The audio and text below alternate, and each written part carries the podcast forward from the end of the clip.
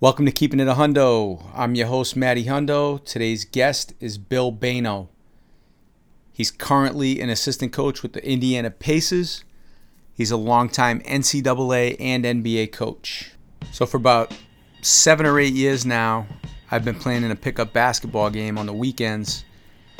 As long as I'm in Miami, I'm not traveling, or I'm in Chicago, I play in this game. And it's a group of guys, great group of guys. Uh, some of them ex professional basketball players, some current, but everybody has played at some point, whether they were high school, college, or professional players. We have a really good group of basketball players, including Jamal Mashburn, Tim Hardaway, Ray Allen, Carlos Arroyo, guys we've had on the podcast like Raja Bell, NFL guys like Jason Taylor, Jonathan Vilma. Just a great group of athletes, and it's fun to be a part of this couple of the guys who have been playing in the group for years. Uh, one of them was a guest on Keeping It a Hundo, Zeus Hernandez. The other one, Alex Frazier, who played at University of Miami. They've been telling me they have a friend, and they said, You got to meet this guy. You guys have a lot in common. You guys will get along real well. So the guy's name is Bill Bayno. And I knew of Bill Bayno from growing up in Massachusetts. He was a coach at UMass when I was in high school he was Calipari's assistant coach. And that's when UMass came to prominence. They made the Final Four.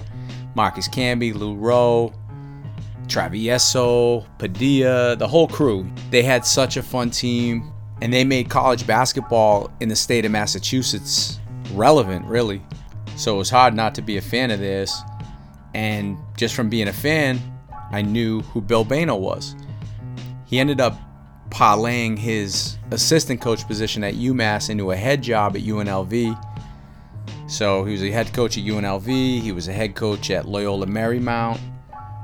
He had a lot of success at UNLV, not so much at Loyola. But this is a guy who started his assistant coaching career when he was like 22, 23, fresh out of playing uh, at Sacred Heart University, which some of you know is the place that former Beverly High D1 lac star Jimbo Kelly put on the map. But before Jimbo Kelly, there was Bill Bayno at Sacred Heart in Connecticut. He was a D2 All American. He's an assistant or, or, a graduate assistant under PJ Carlesimo at Seton Hall. He moves on to Kansas under Larry Brown, where they win a national championship with Danny Manning. Goes on to UMass with Calipari UNLV, that's when things really start to go off the rails and his addiction takes over. Stress of coaching and I think the environment of being in Las Vegas and being, you know, on top of the town. He's winning conference championships and he's in his early 30s. Alcohol, drugs, partying, you name it. And it was time for him to face his demons, and he did. And he's been sober since 2001, I believe. And his coaching career has brought him to the NBA, where he's been an assistant coach with the Portland Trailblazers, Minnesota Timberwolves, Toronto Raptors, and now currently with the Indiana Pacers. Okay, so back to the story where we're playing pickup ball on the weekend, and it was a few weeks ago. And I got a guy on my team named Bill and I had a great time playing with him. Seemed like a good guy. He's a little bit older, but he knew his stuff. He knew the game, and he could still play a little bit. And Alex Frazier walks into the gym, and he sees us on the same team, and he says, "Oh, good, you finally met Billy." And I say, "Yeah, I met Bill. He's on my team. I don't know who the hell he is, but I met him." He says, "That's Bill Bayno." And I said, "Oh, okay. So now I know Bill Bayno." I knew who he was, I knew the name, but I didn't know that was him playing on my team that day. So by the second game, Bill's calling me Matty Ice. You know, we're having a great time shooting the shit on the court. He reminded me of people from home, just a good, solid East Coast guy. He's from New York, Goshen, New York, right by Newburgh, New York. And he grew up playing in the streets of Newburgh, uh, which is a crime ridden area in New York that gave him an outlet for his skills on the court and off. Not only was Billy excelling on the court, but he was actually rocking the mic a little bit too. He had a friend named Kid Nice who asked him to write a rhyme in 1976, and he performed under the name MC Snow he may be the first white rapper in the history of rap music. Now keep in mind, Rapper's Delight by Sugar Hill Gang wasn't released till 1979. MC Snow, aka Bill Bayno, rocked a mic in 1976. This guy's a legend, a pioneer. I am honored to say I have a new friend in Bill Bayno. I've really enjoyed getting to know him. We sat down for a long time in Miami. We recorded this on the day of the NBA draft, so it was a couple weeks ago. And I learned some really interesting things about him, including his affinity for helping people, raising children that aren't his own, adopting children, mentoring, just a solid guy and somebody who has done a lot for recovery and people who suffer with addiction. Great guy to talk to, great guy to know, and he can tell a hell of a story. I mentioned that he coaches for the Pacers. That means he has Larry Bird stories. I could listen to Larry Bird stories all day. He once dropped 53 in a Rucker game. This is my conversation with Bill Bayno. Rappers are monkey flipping with the funky rhythm I be kicking. Musician, composition pain. I'm like Scarface sniffing cocaine, holding an M16. See with the pen I'm extreme. Now bullet holes left in my peak holes. I'm suited up with street clothes. Hand me a nine and out foes. Y'all know my with or without the airplay. I keep some E and J sitting bent up in the stairway or either on the corner betting grants with the crazy how easy this is, huh? Yeah, it's you, you can set up a damn media center and you know, no different than like Jalen and Jacoby and shit. Same thing. so you got the draft tonight. Yeah, just anxious to see. I'm gonna take Oladipo to dinner and watch it together. You got a spot picked out? Uh, we were. I was gonna do Komodo. This what, won't come out before. Yeah, what, nobody will bother right, you. Right, right. What? Uh, where? Where should I take? Komodo's cool. Yeah, it's a cool spot. They I have TVs at the bar. I don't, don't know if I'll check. Yeah, they do at the bar. At the bar. Yeah, because I know it's not going to be on. I just want to see it, just to see. Komodo's cool. Yeah, good food. Yep, good food. Um, so Vic's doing good in his rehab. He's working hard. I was going to ask you about him. Uh, now that we're on the topic of him, do you? I've I've heard a lot about his recovery. This uh, not his recovery, but the way he's transformed himself. They say that he changed his diet and his workouts and all that stuff. Yeah. I mean, is that something he really did? About that, oh yeah, it because he's my guy. They showed during the season. One of our video guys pulled a picture of him up with his shirt off when he was with Orlando, and I just went, "You got to be fucking kidding me!" Like that's a Tom Brady pre-draft. Yeah, he goes.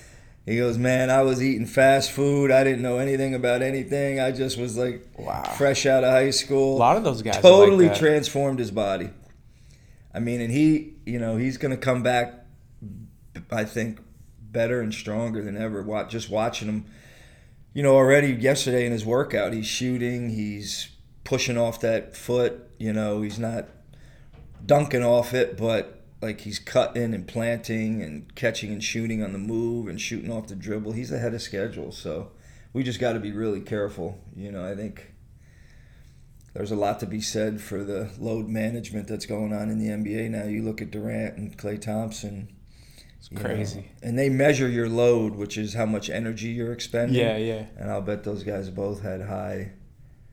Well, know. Steph looked drained. Yeah. game two or three, he was yeah, yeah, looked no. done. And it's amazing what those guys go through on a nightly basis because they are the focal point, and the whole game plan is beat them up. Grab, hold, don't worry about your fouls, try to be cute with it. You know, but if you watch them come off a screen, they are literally have two hands on the chest of the defense, pushing off just to be able to get open. It's like a, a wrestling match. Yeah. And they, you know, they don't call it because it's just part of the game especially in the playoffs, they let let you get away with it, but they don't get enough credit, especially Steph for how he gets attacked every game. Yeah, everybody goes at him. Hold and like the whole gameplay, screen him as much as you can. Pick and roll. As many hits as you can. You know, just try to wear him down, and he just plays through it, and he's unbelievable. The concept of changing the eating and all that stuff, like Oladipo, huge. Embiid, imagine if he figures it out. And Joel, I worked with Joel at Adidas Nations. I love the kid. They, when I got him at Adidas Nations, his going into his freshman year, uh, the head of the camp of, of Adidas said, "Hey, you know, this is a favor to Bill Self. He can't really play. He's a project." And after one workout, I said, "Who told you this kid was a project?" he can't play. He goes, "Well, everyone thinks he's a project because he just started playing." I said, "This kid is a lottery pick." I said, "His footwork and skills are off the charts for seven two, and you're right. If he, I think Joel likes the sugar because I heard he drinks Yep. the Shirley Temples and Yep. sugar. I've I've cut out sugar and lost thirty pounds. Sugar's Yeah, yeah. poison, as you know. Yep. So no, if he if he'll do that, usually it takes a year or two for the young guys to realize, all right, this ain't college anymore. I have to take care of my body. Yep. It's one thing that worries me about Zion a little bit. You know, he's 285 Yeah, pounds at yeah, six yeah. foot six, in an 82 game schedule at high usage rate and explosion.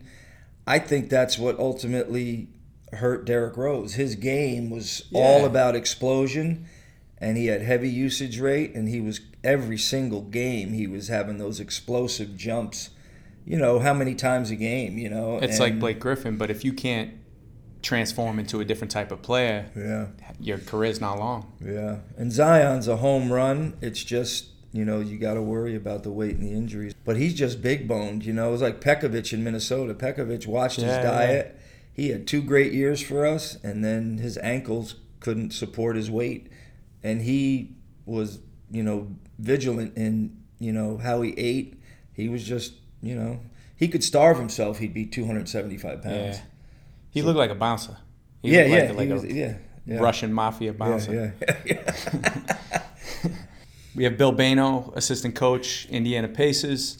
His resume speaks for itself. Uh, I first heard of Bill when he was with UMass. I was growing up outside of Boston, and UMass became a powerhouse, and Bill was a big part of that almost dynasty, really. Um, changed basketball in the state of Massachusetts, changed basketball at that college, changed basketball in that conference. Uh, and Bill was, what, 24, 25 yeah, I when he think got there? My first year with John at UMass, I was, I think, 25.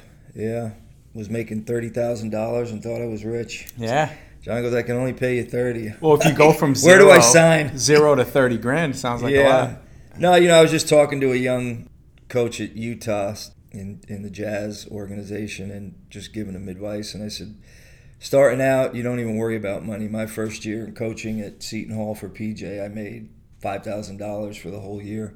You know, you get meals with the team, you just figure it out, but you don't ever make a decision based on money. Just get your foot in the door, work your butt off, show them what you're about, and good things will happen. But uh, the years you, you mentioned, I mean, what what John and all of us did were able to do at uh, UMass, I think, is going to go down as one of the most underappreciated, underrated, you know, accomplishments in sports. And uh, you know, the Camby thing to me, uh, you know, Marcus is a great, great kid.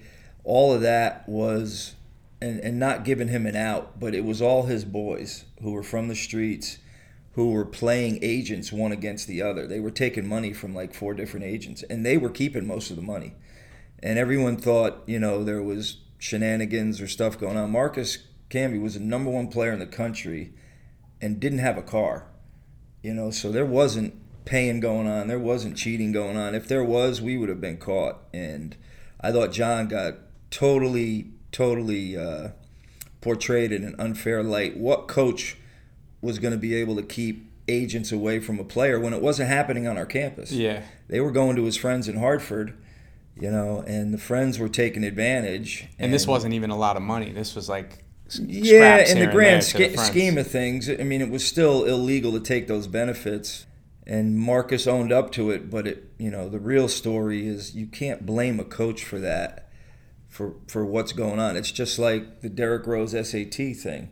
John got blamed for that. Anyone in college basketball knows if a player is going to cheat on the SAT, it's done through his AAU coach or his high school coach. I have friends that have done it. Yeah, college coaches. They have do- nothing to do with it. Yeah, and you look at now the scandals of getting kids in college with all the Hollywood celebrities and you know uh, Massimo and the other female actress and Lori Laughlin. yeah, yeah, and uh, John had nothing to do with that. You you go to the coach and say, hey, is he going to get his test score? or He's not, and they'll tell you, well, you know, he needs a hundred, but I think he'll make it. And you know, as a coach, if maybe there's something funny going on, but you don't know for sure, and you know, it's it's not something that the coaches arrange. And John got beat up for that too, I, and I think that was really unfair. When we got there, we were one of the ten worst programs in the '80s for the whole decade.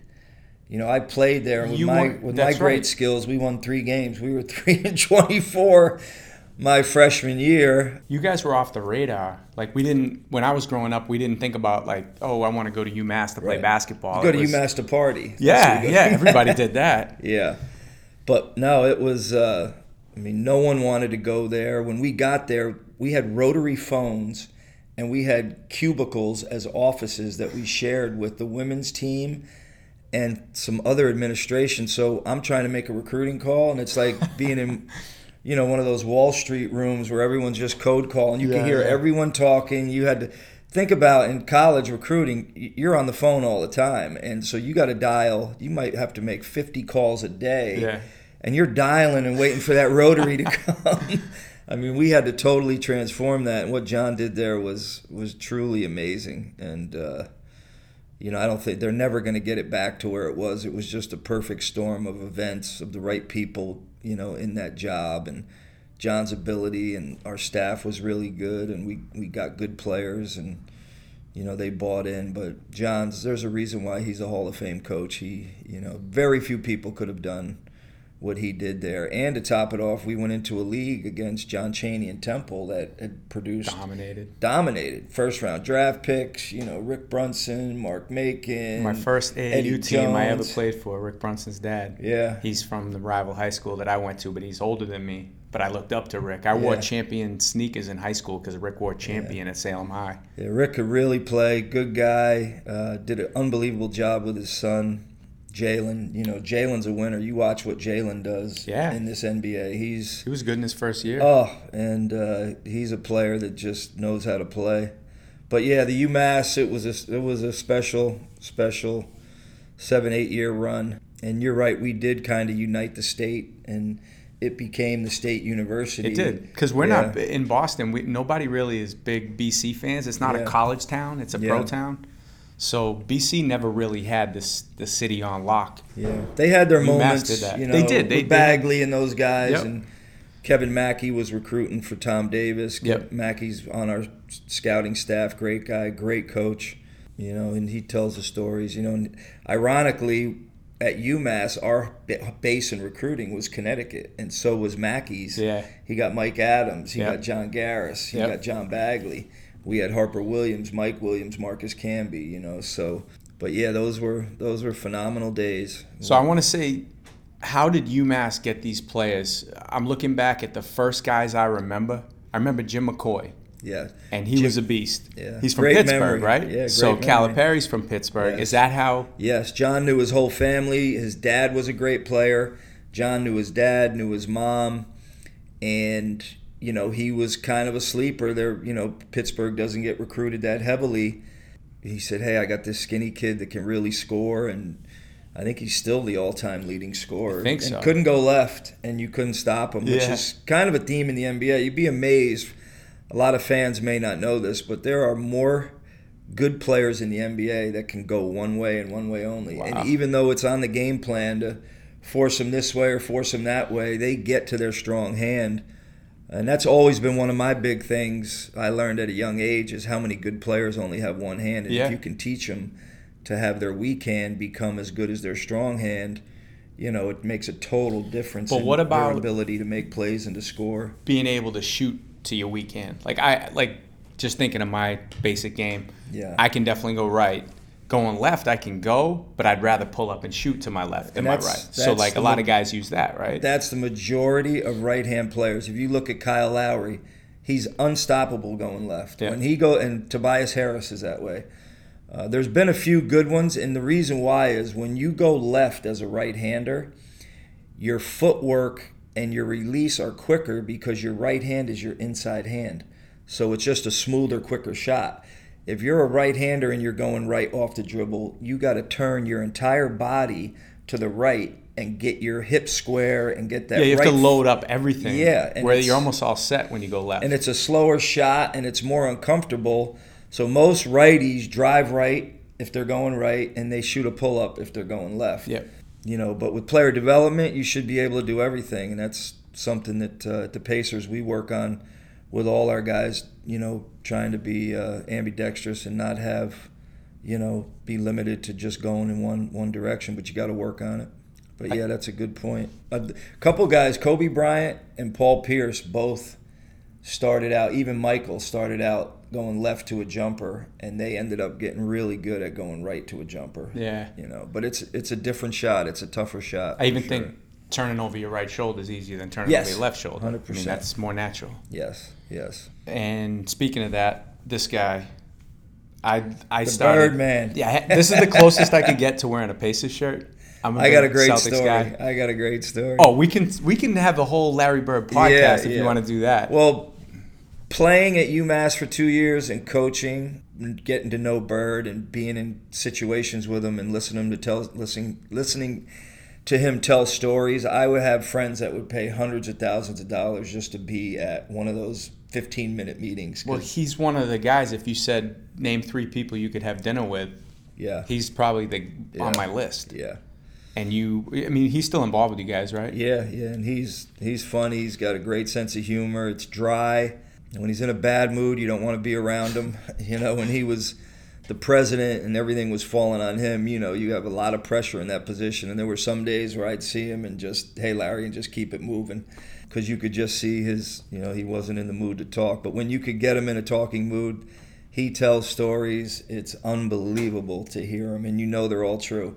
Like he told a story to our young kids during one summer league because Kevin Pritchard asked him at a we had a dinner. We took all our draft picks and our young guys and Larry, tell the guys what you did in the summer, how you prepared for the season. And you know, he said in his drawl, he said, "Well, you know, I." I didn't have, you know, all these specialists that you guys have. You guys seem to got like one guy for shooting, one guy for, you know, your physical workouts. He goes, heck, I couldn't even get my brother to shag for me. he said, he said, so I'd come home in the summer. He said I'd usually run, you know, a couple miles. He said, I don't know why I did that. All I did was wear my knees out. he said, but then I go in the gym and he said I'd be up at six and get my run in and I go in the gym and I just shoot the balls and chase them down and keep shooting and he said, you know, a lot of times I make 70, 80 threes in a row, and I'm like, what am I doing? I'm wasting my time. Let me go work on my left hand. You know? he said, but I did it on my own, but I was in the gym. I wish I had that problem. Yeah, every day. And uh, he said, I just put the work in. And he said, some of the, McHale and, and some of the other guys would get upset that Chris Ford and the coaches always ran the end of game plays for Larry. And was like, I don't know why you get mad, Kevin. He goes, I know I'm making that shot. You know how I know I'm making it? Because I've made it 10,000 times in the off season these last five or six years. So I know I'm doing it. You know, I know I'm making that shot. That's why he runs the play for me. You know, just a truly a legend, Larry Legend, and a really good guy. Really good, down to earth, good guy. When Nate hired me there, obviously I had a relationship with Nate and with Kevin Pritchard. So uh, for the listeners, Nate McMillan, the current coach of the Pacers, you coached under in Portland. yes, And Kevin Pritchard, you were a coach or a GM I GA coached him at Kansas. Kansas. yeah, when I was young. So was a freshman? Yeah, we developed a friendship. I was think I was 23. And Kevin's the current GM or president? Uh, president. President. of the Pacers. Yeah, but anyway, so Nate said, "Look, the job's yours, but Larry does want to meet you. It's you know, don't think of it as an interview." I'm like, "Man, Nate," I said, "Well, I'm I'm nervous." He goes, "You're nervous? What are you nervous for?" I go, "It's Larry Bird. I've never met the guy." I said, "You know, I grew up watching him, and I said, I, you know, he said, just he's a regular guy. Just go talk basketball with him." Tell him what your plan is to help me, to help the players and we had a, a great meeting. But I was I was scared to death walking in there. That's funny coming from a guy like you. You've met tons of people. Yeah. You, it's not like he's the first superstar you've met, but Larry just carries this different aura Yeah, and- about him. And until you've met him, you know, I I was close friends with Barkley and Jordan during my Vegas years. I worked Michael's fantasy camp and. That was Can back, we get any of those stories? Today? That was back in my wild days. no, those I, I can't tell those. Those will be in a book. If I ever decide to write a book, I'll put those in there. But so I have, yeah, I've been around tons of famous people. I've always never been a you know fan fan. I've never asked anyone for an autograph. You know, it's just not who I am. And um, but meeting Larry was um, I went in there with butterflies in my stomach for sure. Afterwards, it was I, I was like Nate, you're absolutely right. He was it was the easiest. You know, 30 minutes talking to a president of a team I've ever had. Who broke the ice? Did he say something? Uh, I'm trying to think. I can see him cracking a joke or something. Yeah, he well he knew I was close with Pritchard, so he he made fun of Pritchard. But they always go back at each other. So here's another funny story. When Larry was talking to the team about his summer workouts, afterwards Kevin interrupted and would always just tease him because Larry's so competitive. he said, he said, Larry, tell the guys who you were most afraid of in the NBA. Larry just turned bright red till he, you know, was about to blow a gasket, and you know, then he just started laughing because he knew Kevin was. But when he first said it, you could just see the intensity in his face. Like I ain't scared of nobody, and never was. Yeah, I never said I was scared of anybody. The greatest clip ever. You go Google him coming out of the timeout and telling Xavier McDaniel Yep. where he was going to get the ball and where he was going to do, Yep. and he did exactly that. And that goes back to the story he was telling our guys that he put the work in. He had made that shot thousands of times, you know, in his mind under pressure, three, two, one, counting down, um, and he knew he was going to make it. And then the other interesting thing when we he came back to us uh, to Boston when we played this year in the playoffs for the first two games. And when they showed him on the jumbotron, the crowd went absolutely nuts. And I could see a guy directly across from me in the front row. He was sitting courtside. I couldn't hear his voice, but you could. I could uh, read his lips and his accent. Oh my God, that's Larry Bird. You know, I was. But our one assistant, Dan Burke, who worked with Larry, he was like, "Way to go, Larry! You just got the crowd fired up." You know, because Yeah. the crowd went absolutely Yeah, I nuts, and the that. energy level rose, and it probably helped Boston a lot more than it helped us. I heard that, and I heard this recently. He broke his thumb playing softball, and that's why he shot the way he did. Oh, Because like he had a weird release, and I guess he, he had to launch it from kind of over his head because of yeah, it a was un- softball injury. It was unorthodox, but that's you know funny because if you look at a lot of retired NBA players, their hands are mangled, their fingers are going four different directions. Nate's pinky is basically at a right angle. His right pinky is like three inches. He was always putting his hand in the cookie jar. Well, and you're always, you know, you're aggressive. You're a good defensive player, and it, and you know you're gonna get slapped on your hands. And these guys are so strong and big. And Larry's hands are the same way. You look at his hands; they're just they're all broken. Every Wow. one of them's been broken. I mean, they were legitimate tough guys. I think our league's gotten soft, but it's good for the fans because it's it's more offense. Yep.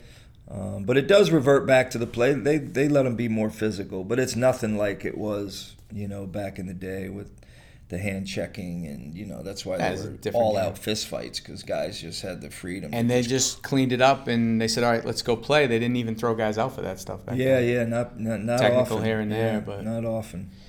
One last thing about Larry, I, I can honestly say, as a kid, he wasn't even my favorite player. Who was? Well, the reason why he wasn't my favorite player is he was like Big he was basketball Jesus. Yeah. He was like above the players. Like I didn't even look at him as one of the players. Like seriously, Yeah, I had yeah. his po- posters all over my wall. But Yeah. if you ask my my favorite player was uh, Dominique because he was flying through the air and doing all that stuff. But Larry was Larry was a god. He was basketball Jesus. That's what we called him. Yeah, and speaking of Dominique, Dominique's a great guy. I've had a chance to meet him. I actually was in Starbucks when we I heard he was a world class stick man back in his day. Yeah. Yeah. Yeah. Well, I met his daughter actually at a Starbucks. Um, I think she was living in Orlando, and I overheard her talking, and she, I, I said, "Oh, you're Dominique's daughter." She said, "Yeah." And I met. So I, when I saw Dominique, I said, "Hey, I met your daughter in Starbucks. Really nice girl." And he was a great guy. He he talked, but he and Larry would always tease. e- They were friends, competitive friends, but Sure. so KP Pritchard, Kevin Pritchard, uh, told Larry, you know, they just built a statue of Dominique in front of uh, Phillips Arena, and Larry went, "Yeah," S- said, uh, "Tell him I said it, I, it's definitely not in a defensive stance." They Yeah, had some funny classic story. Yo, God, battles. Dominique was a scoring machine.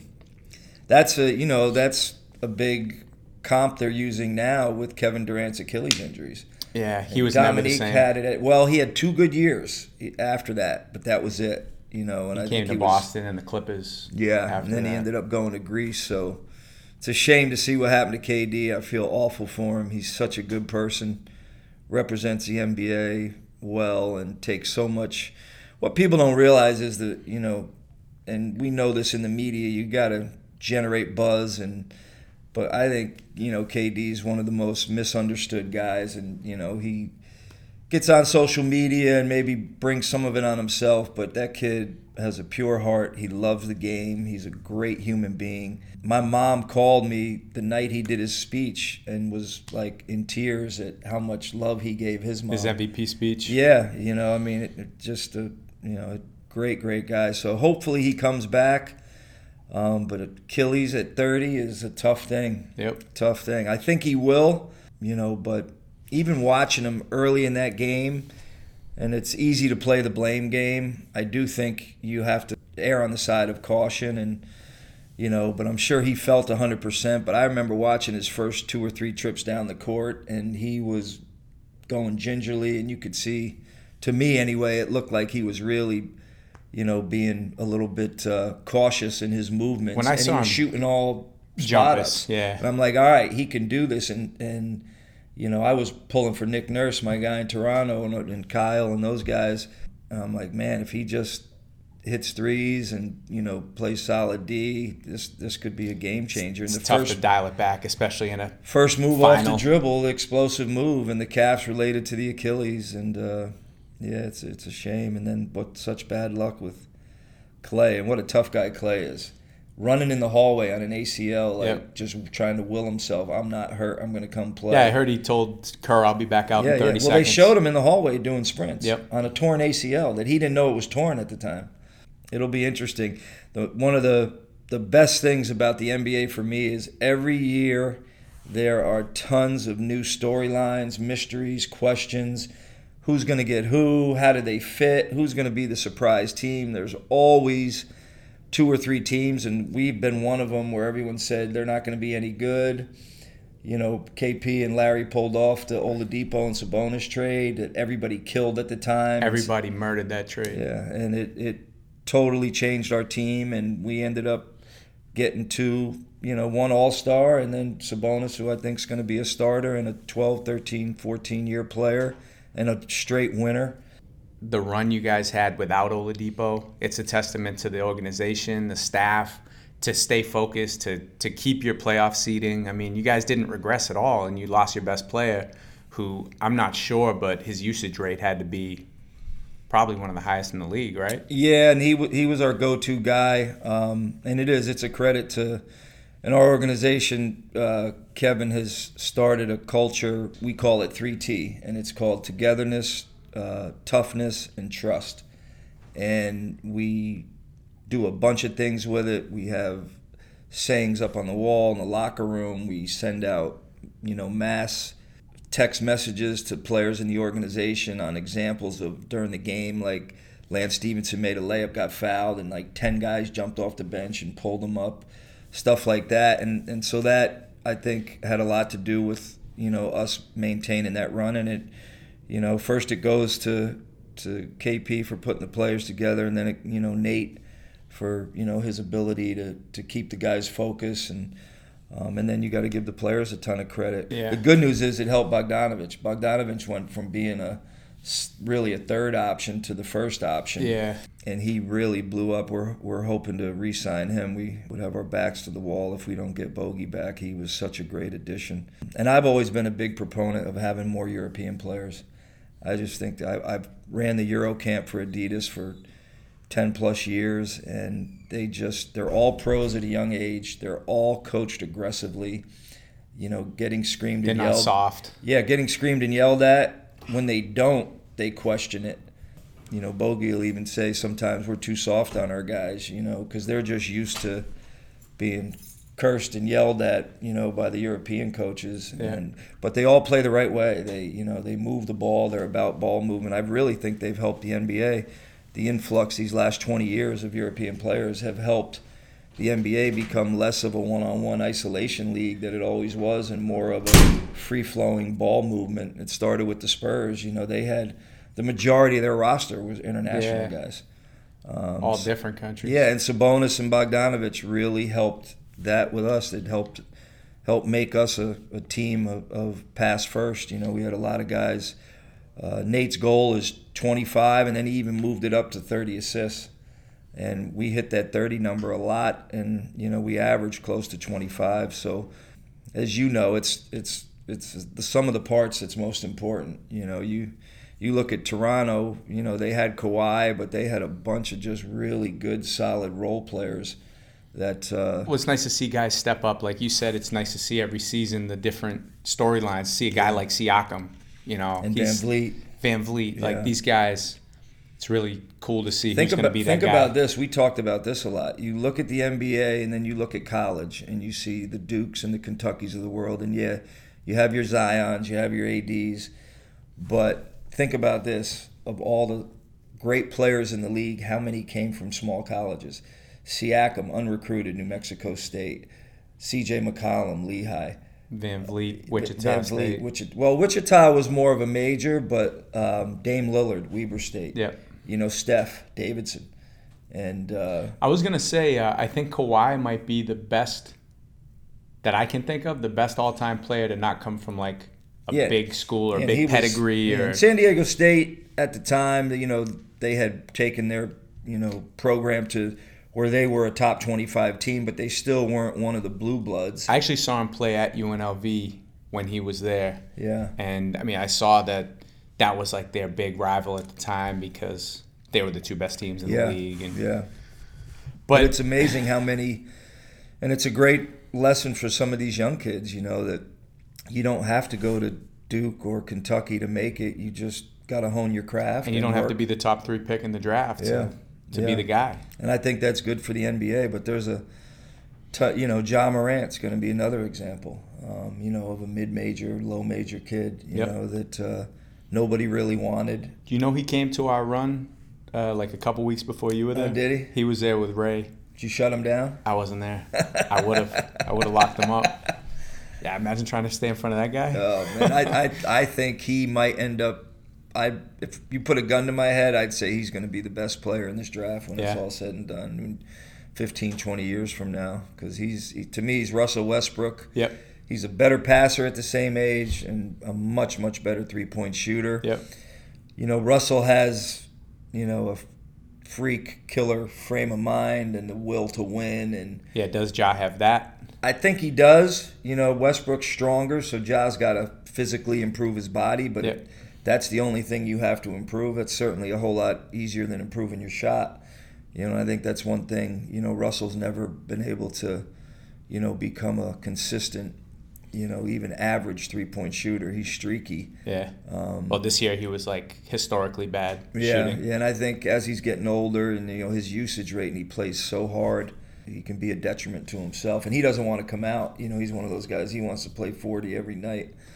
Um, Speaking of freakish athletes like Westbrook, let's talk about high school Bill Bayno. Goshen, New York. yeah, small town Catholic school. Played for my dad who passed away uh, in Thanksgiving, uh, right after Thanksgiving. Legendary coach in your area. Yeah, and good. You know, had a great life. Eighty-three years old. It's you know we all have to go through it. It's Yep. one of the hardest times I've ever had to deal with, and I'm still dealing with it. But yeah, I was a small town kid, and I, I, I learned to play on the streets of Newburgh, which you know was a I heard that. economically Yeah, you know, Newburgh's uh, highest rough. highest murder rate in New York still to this day, which is sad that it hasn't improved.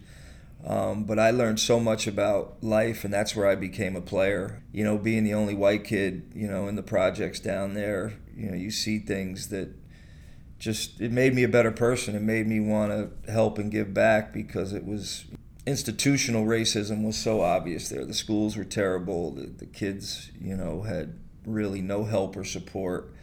Um, and, and like all inner cities, you know, you either find a way out or you you get caught up in that street life because there aren't a whole lot of options. But yeah, so that's Newburgh was really where I became a player. I was a late bloomer. I, I got better as the years went on, and then Hubie Brown screwed me. He cut me with the Knicks. I heard that. now, Hubie's a great friend.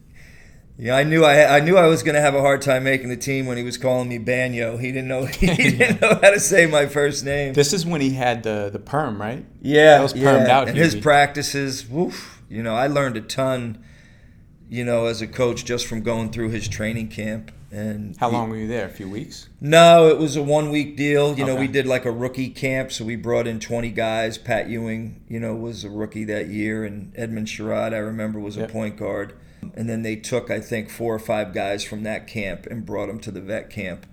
Um, but it was a great experience. And then Hubie and I worked at the uh, Benetton Treviso camp Yep. as as lecturers. You know, after that, and we told stories and laughed. He's a great, great guy, Hubie. I love listening to him still. Yeah, yeah, he's uh, just total package. This one game, he was like, you know how he talks. He says, Dirk Nowitzki, he's 6'10.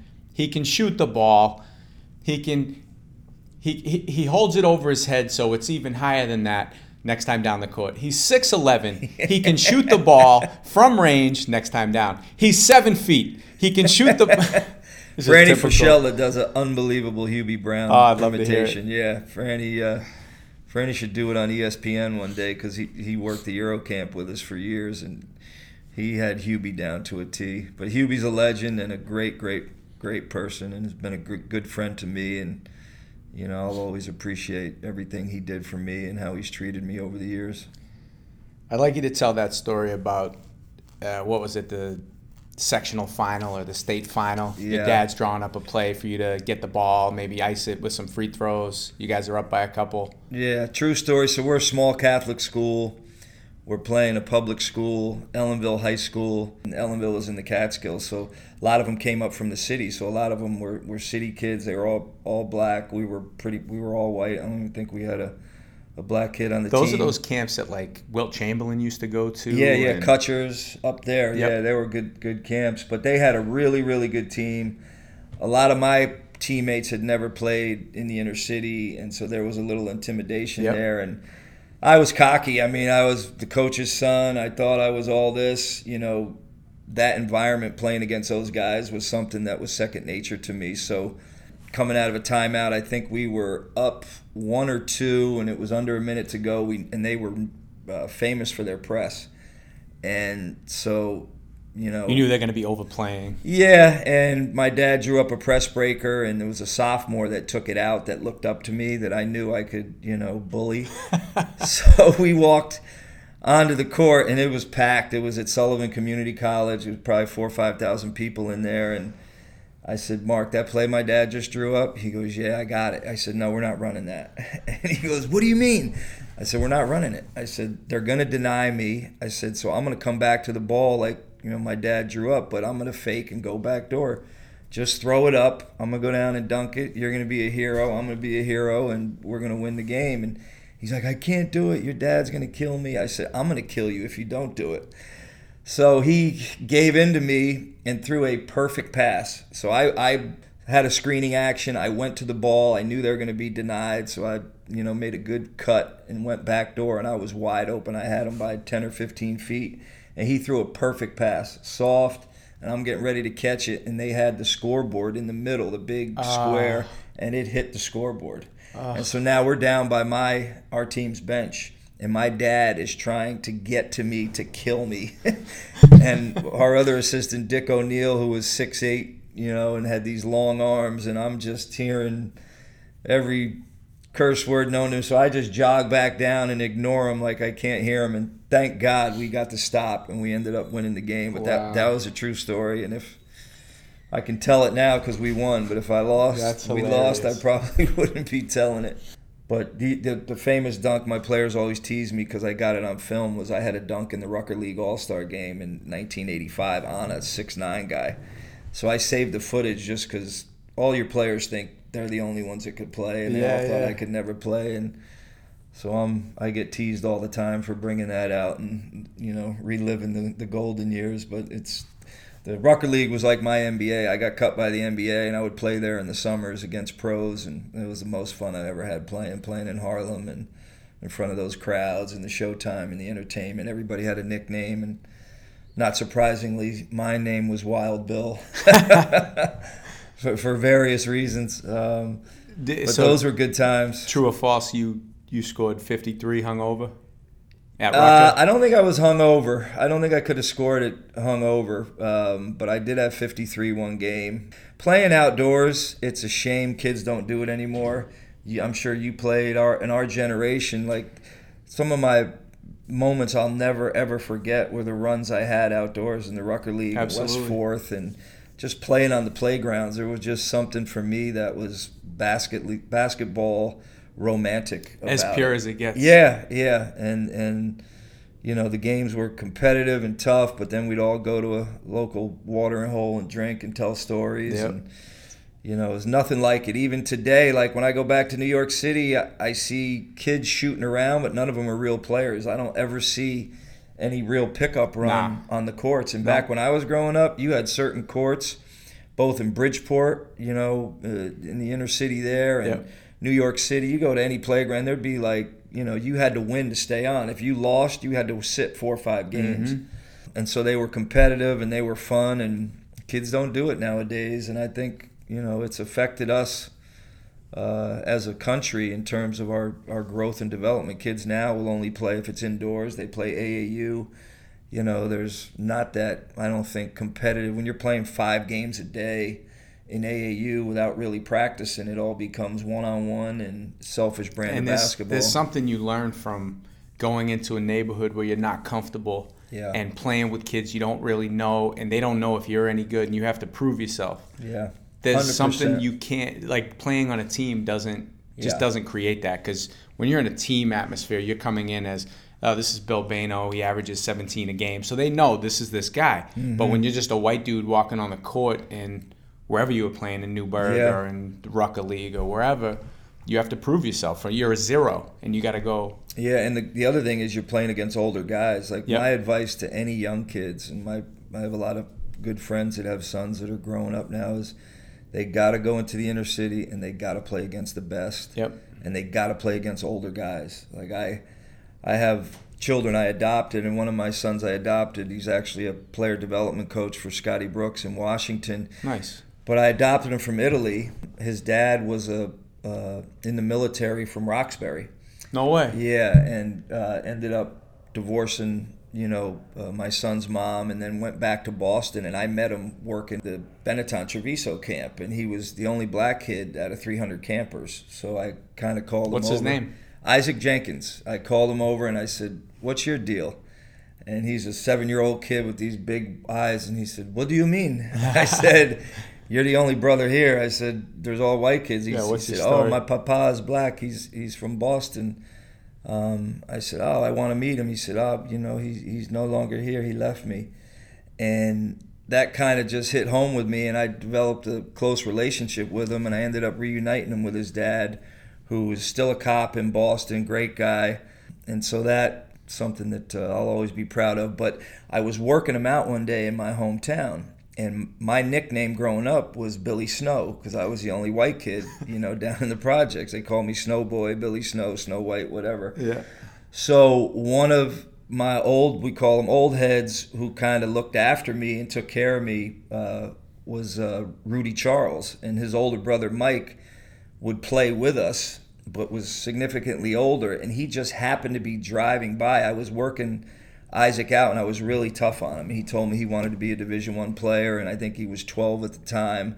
So I'd put him through these killer workouts and make him do sprints, and then we would play one on one. And I was still young and good then, and fairly, you know, compared to a young eighth grader. And so I would physically beat him up. You and, need that. Yeah. And so he started, I overdid it, and he started crying. So I went over, put my arm around him, and I said, look, I'm doing this to make you better. I love you. I said, you, there's no, this isn't about anything other than trying to make you tough. You have to understand that.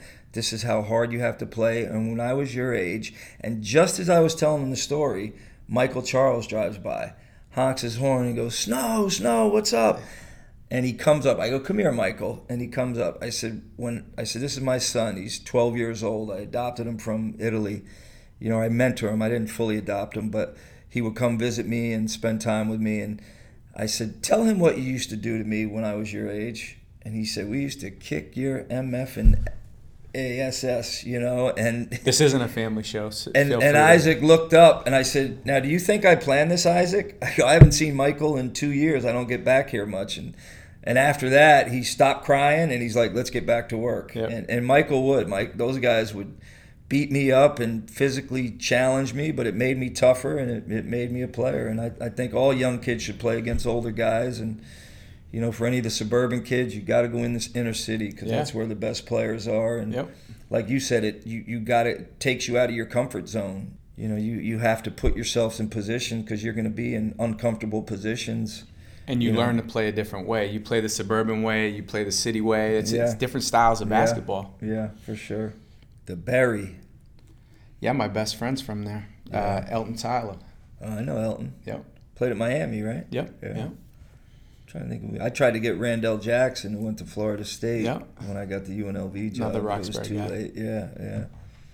Leo Papile from BABC. Oh yeah, you know Leo. Oh, good friend. He lives down here now. Legend, I know. Trust me, he loves Miami. He's got his dogs probably out on the paddleboard out in the ocean as Yeah. we speak. He he always had the best players. Boston's an underrated city for talent. Yeah, I don't think people realize that. Yeah, they- BABC is just a Yeah. powerhouse. Yeah, They just a lot of them don't go to school in Boston. They all leave because we have all the prep schools out right, there. right. So people don't realize they're from Boston. Yeah, yeah. Nobody goes to school in New York City anymore either. Yeah, New York basketball has really fallen off. I think uh, you know the the AAU kind of culture has taken over there, and the hype. I think that the best players that have come out of New York have been underhyped. The overhyped guys, it's so hard to live up to those expectations. It- Felipe, Lenny yeah, Cooke. and it changes you mentally when you're getting told you're the greatest thing since sliced bread at a young age. It's gonna affect you negatively. You know, there isn't enough tough love. There aren't enough, you know, good AAU coaches. A lot of them were paying these kids, Gauchos and mm-hmm. Riverside. There was so much competition to get them. Kids were either getting free gear or they were getting money to come play, and it was just a a bad mix. I think Team USA or USA Basketball and the NCAA are are you know doing a lot. You know, I know Adidas. I used to run the Adidas Nations Camp, and Nike are you know really trending towards having these developmental camps where they're not you know kissing the kids' butts and they're giving them tough love and they're teaching them and coaching them hard and aggressively, which you know has helped us. I think our our basketball has gone up at a time there it was it was ugly you know where it was just everything was one on one and everything was about the hype and the ooh and the ah instead of playing the game the right way and that's why I think you know you got to give the European players a ton of credit because they've come over here and really brought the culture of teamwork and unselfishness and ball movement and body movement and you know one of our big things that in the Pacers is it doesn't matter who scores. The open man gets the ball and we will win. Now obviously Vic, Bogey, we're gonna run plays for you at the end of the game, you know, but it you and it's what the Warriors formula is. It's just nonstop cutting, ball movement, passing, slipping, you know, and they're a joy to watch. And uh, you know, Klay Thompson's another name we mentioned, lightly recruited, went to Washington. State when Washington State was the bottom of the Pac-12, and you know he and Tony Bennett together. I think Tony coached him. You know they had some success there, but nobody recruited Klay. UCLA didn't want him. USC didn't want him. Nobody wanted him. How do you feel about the way basketball's changed and pos- positionless basketball? And I mean, do you guys really look for, hey, we need a point guard, we need a two guard? Does that exist? Yes, but you also in the draft you want the best player. Um, in free agency, you go for need. Um, sometimes you go for need in the draft, depending on who it is and the makeup of your team. But one thing I will say, you know, like everyone's making a huge deal that the NBA has quote unquote changed. They're playing faster.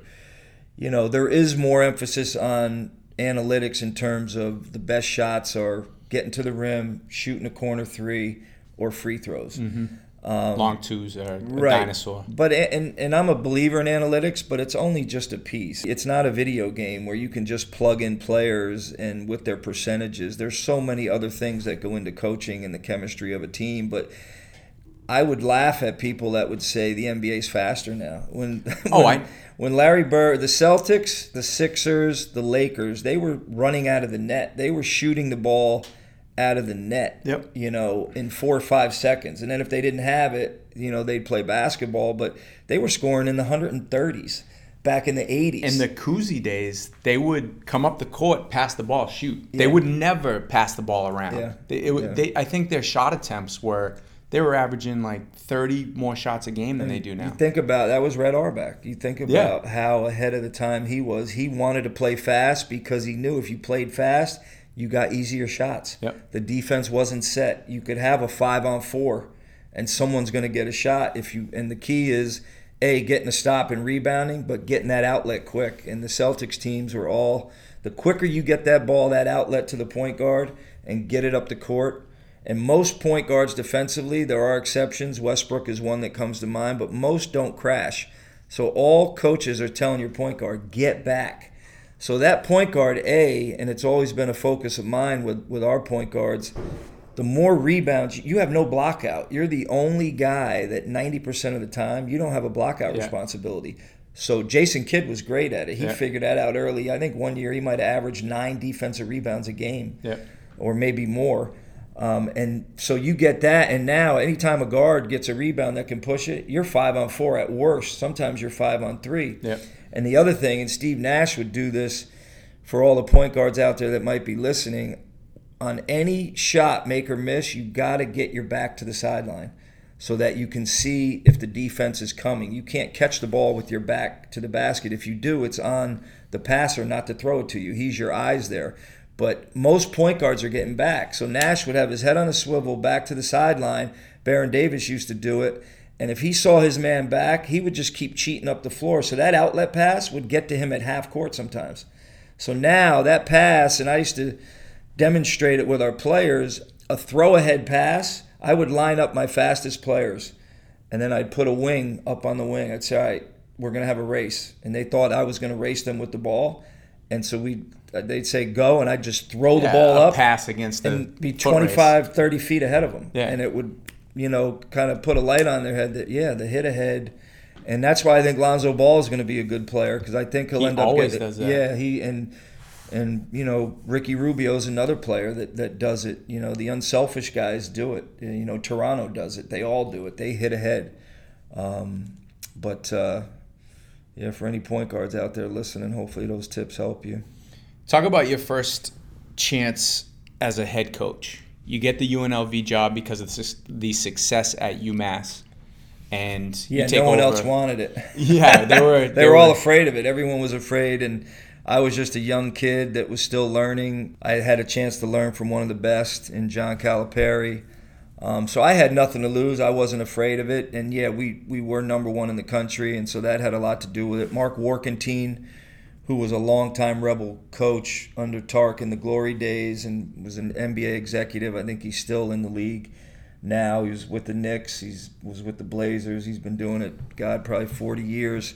He helped me get the job because he was still connected, and I knew Mark because he used to come watch us play and watch Camby and Lou Roe and all our guys, and he liked our teams. He said our teams reminded him of Vegas with yeah. their toughness and togetherness athleticism. Yeah, and that's a great story. So I go out to interview and I meet with Kenny Guinn, who was the governor but had taken over the presidency for one dollar just to help the school get out of you know some financial debt and to fix the basketball situation. Which when Tark left, you know they really struggled. Uh, you know things didn't work out with Rollie, and then they had three former assistants that took the job, and things yeah things didn't work out there. So you know, he he interviewed me and he said, "Look, I really like what I'm hearing." You know, but I got to talk to a couple other guys. And, and you're 29, 30 around I'm then? 30. I think I was 31, but I turned 32 a month after they hired me. Okay. But so we go through the interview process, and he said, Look, I can't force you to do this, and it may not work out, but all I'm telling you is if I were you, I would not leave Vegas. Stay here. This may take two days, this may take three days, it may take a week.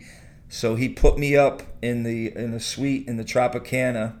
You know, he's like, look, don't try not to be seen, don't do any media interviews. So I had a deal with the lady at the desk. I said, look, anyone that calls my room, here's a list of names.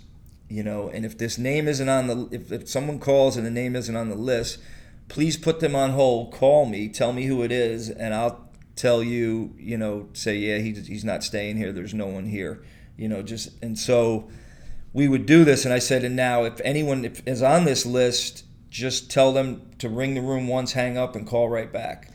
Because I didn't Life want was difficult of, before cell phones. Yeah, yeah, and I didn't want people to know I was there because, you know, in college coaching, you're trying to get a job. There's a lot of negativity out there. So the less people that knew I might have a shot at the job, the less people that would be killing me or calling up the president or saying bad things about me. And I learned that from Cal, you know, in the, the, the cutthroat life of college basketball and how to get a job. But so I'd go out for runs and put a hat on. And so finally, the, the operator called me, and after like two or three days, she was getting like a hundred calls a day. Like all the media, the word had got out that Bayno's supposed to be in the trop. And she's like, "Can I ask you a question? Who are you?" and I said, "I'm, I'm nobody really." I said, "But I'm trying to become." The next head coach of the Rebels, so please keep it a secret. She goes, "Oh, I love the Rebels. Don't worry, I'll, I'll protect you." And so I ended up hanging out there, and Herb Sendek came in to interview, and he decided, you know, it was a hard job. He turned it down, and they hired me. And you know, it's the old joke you hear coaches say all the time. I wasn't my wife's first choice either, but I definitely wasn't UNLV's first choice. But I went into it with a nothing to lose attitude, and uh, I learned a lot being there. You know, and everybody knows my story. I'm a recovered alcoholic, and if I honestly think if I didn't go through the pressure there, I probably would still be drinking. But you know, the, in the off season, you know, my my addiction and my disease got worse. Um, you know, I rarely ever drank during the season, but you know what I learned in, in my with my alcoholism was once the season was over and we had success almost every single year there except my first it was kind of like all right i could take a deep breath i survived a year and now i can reward myself. And that's when i my partying would you know go to other levels. And you know it was hard in vegas being young. All your friends come out and you're the king of vegas and you can go anywhere do anything. Everything's paid for everything's comped I and can imagine. you know what stays in vegas what, what happens in vegas stays in vegas. But when i write my book it'll trust Hey, me people there'll be some great stories You left the alcohol there. That's good. yeah, no, and, and it, it got me sober. I really don't think I, you know, it made me realize, you know what, you really do have a problem. So it changed my life in a good way, and it's my journey, and I have no regrets, and I wouldn't take any of it back because I really think I had to, to go through that and to fail there to kind of learn how to reinvent myself, and it all started with being sober. And you know, I tell my story as much as I can because it's helped people. I, I can't tell you how many. Every team I've gone to kind of does a story on my past and my redemption and what I went through. Toronto did a little mini documentary. I read a couple of 'em. Yeah, there's a good. Uh, they did a little mini documentary on what they call open gym. So if you Google Bill Bayno open gym Toronto Raptors, you know I kind of go in depth to you know my story and how I got sober and. Cool. But people all the time would come up to me and say, "Hey, Coach Bayno, I, can I talk to you?" And I'm like, "Sure." And he said, "You know, I read your story. I think I might be an alcoholic." I said, "All right, well, let's talk. Tell me what your habits are. What are your, you know?" And I'd say, because there's all levels of it. Sure. And then most of the time, I'd say, "Yeah, you're an alcoholic," and it's going to be hard. But the one thing I will tell you is, from the time I stopped drinking, nothing but good things have happened to me, and uh, and it affects everyone. You know, a lot of it's DNA. You know, I mean, it, you know, if a mother's an alcoholic, a father's an alcoholic, it's got to be ninety percent that those kids are going to be alcoholics, and it affects so many families. It'd be rare to find anyone that it doesn't have a cousin, a relative, a friend, Sure. you know, that's battling that disease. And now you have the opioid situation in our country, which is tragic. And, you know, my family's been affected by that as well. Yep, same um, here. Sadly, yeah. So I think we're making some strides in, in curbing that, but it's sad. It's just sad because, you know, I have a close friend who's a coach whose daughter's a heroin addict. And he's frustrated and he blames himself. And, you know, there's, there's, you know, once they get, you know, they take those pain pills and then they can't get the prescription anymore. his daughter tells him, Dad, I don't want to do this. I hate myself when I do it, but it's a neurological, brain related disease, and your brain is telling you. And when you have that gene and you're an addict, you know, you can't, you, you know, you can't just. I never had one beer in my life. If I had one, I had a hundred, and Yeah. that's the alcoholic's credo. One's too many, a Yeah. hundred's not enough. Yeah. And the people in my family that have been affected with, with heroin, especially you know uh, at a young age, you know they they they don't want to do it, but it's something it's so hard to kick. Um, it's so hard to beat it. I recently had on uh, Lilo Brancato on the show. I don't know if you're familiar with him. He played uh, Calogero in A Bronx Tale. Oh, I know that the writer and whose story that was, Chaz Palminteri, Sure. is a friend of mine. Oh, really? Chaz Palminteri used to work for a close friend of mine, Barry Rohrssen, who was the head coach at Manhattan. Yeah, yeah, yeah. Was my assistant at UNLV, was an assistant at St. Francis, was John Calipari's assistant at Kentucky, was Mully's assistant at St. John's. He, before he got into coaching, was the general manager of the largest nightclub really in the world, the Limelight. It was an old church. It would hold 2,000 Yeah, people. yeah, yeah, yeah, yeah. And Chaz was one of his doormen. wow. And Chaz came to him and said, "Hey, you know, I, I'm an act. I act on the side. I'm trying to get my acting career going. I have this story of my life growing up." Yeah, yeah. And you know, he ended up showing it to De Niro, and De Niro's like, "That's it. I'm doing it." First movie De Niro ever directed. Yeah. And Chaz got the role. You know, he said, Yeah. "My only thing is I want to. I want to play you Sonny, know, the yeah, gangster. Yeah, yeah. So- yeah, so Lilo came on, and he, I don't know if you know his story, but he's a recovering heroin addict. Wow. crack, heroin, the whole deal. Because he got he got plucked off of Jones Beach and put in the movie, and he had never acted. He had no dreams of being a star or anything. He gets the main role in this movie, and overnight he becomes a celebrity. Yeah. Now, was he using at the time? So it never happened after. tried any. He was 16 when he got the role, Yeah. 17 when it came out. Smoked weed on the set for the first time. Had never done anything. One of the guys in the movie gave him a joint on the way home one night. yeah. First time he had ever been high. Started doing coke and uh, heroin. By the time he was on Sopranos, seven years later, I mean, he was a full blown addict. Wow, that happens a lot. People get once you get the fame, and that that kind of accelerated my you know alcoholism when I got to UNLV. All Success a at UNLV, and money, money, you know, and- access. and, then the pressure, you know, to and all of a sudden it's like, wow, this is the only way I don't feel the pressure is when I'm drunk or I'm high. Well, that was my question for you. Is he talked about how he didn't use it to escape things. He didn't. He was adopted, but he never used any of that as an excuse. I used because of this, or I used because of that. And I I know a lot of people that use because of abuse in their past or whatever it is, They self-medicating. yeah. And the things that I read about your addiction was you were having stress from coaching and anxiety and insomnia. Yeah. Now, was it that stuff? Do you think that's why you did it, or you would have done it no matter? You would have found a way You know, I, do it. You're celebrating. You, I mean, It's a little bit of both. I think growing up, all I knew was basketball, chasing girls, and then I was introduced in the inner city to cocaine. And so then, you know, and, but I always worked hard, but I always partied hard. That was my DNA. So at the time, I didn't look at it as I was self medicating, but I was because I had issues as a child that, you know, there was pain there. There was, you know, some some feelings that a low self esteem, and you know, then the anxiety that I was born with. It's part of our family. You know, you end up feeling less anxious and and you don't you're not dealing with all those issues when you're drunk or high. So you are self-medicating even though i didn't look at it that way. I just thought i was having fun with my friends. It was all i knew. Yeah, you know and i i started drinking at a young age. I think Yeah. i was 12 years old when i had my first beer. So there i think there's both of that but ultimately you know i think we all do it to cover up what's going on inside I think so. yeah i you know and, it, and at the time when i went into counseling I, I said i don't i said i just drink and do drugs to hang out with my friends and i enjoy it and it's fun. It, i just do it as a form of recreation. Yeah. and then when you start talking and you realize you know you know what? You're right. I do feel this way. This did happen to me when i was younger and i am doing this to make myself feel normal. It's the only time i don't feel stressed. I don't feel anxious.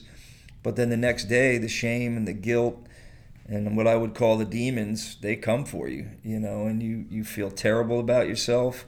And it's just a cauldron, a bad mix of, of everything lack of sleep, you know, depression, anxiety, low self esteem. Um, and it's stuff that on the outside, people had no idea because I, you hide it, you know, people had no idea. I, I didn't know I had anxiety until I took the job at LMU. I just thought it was what everybody went through. Yeah.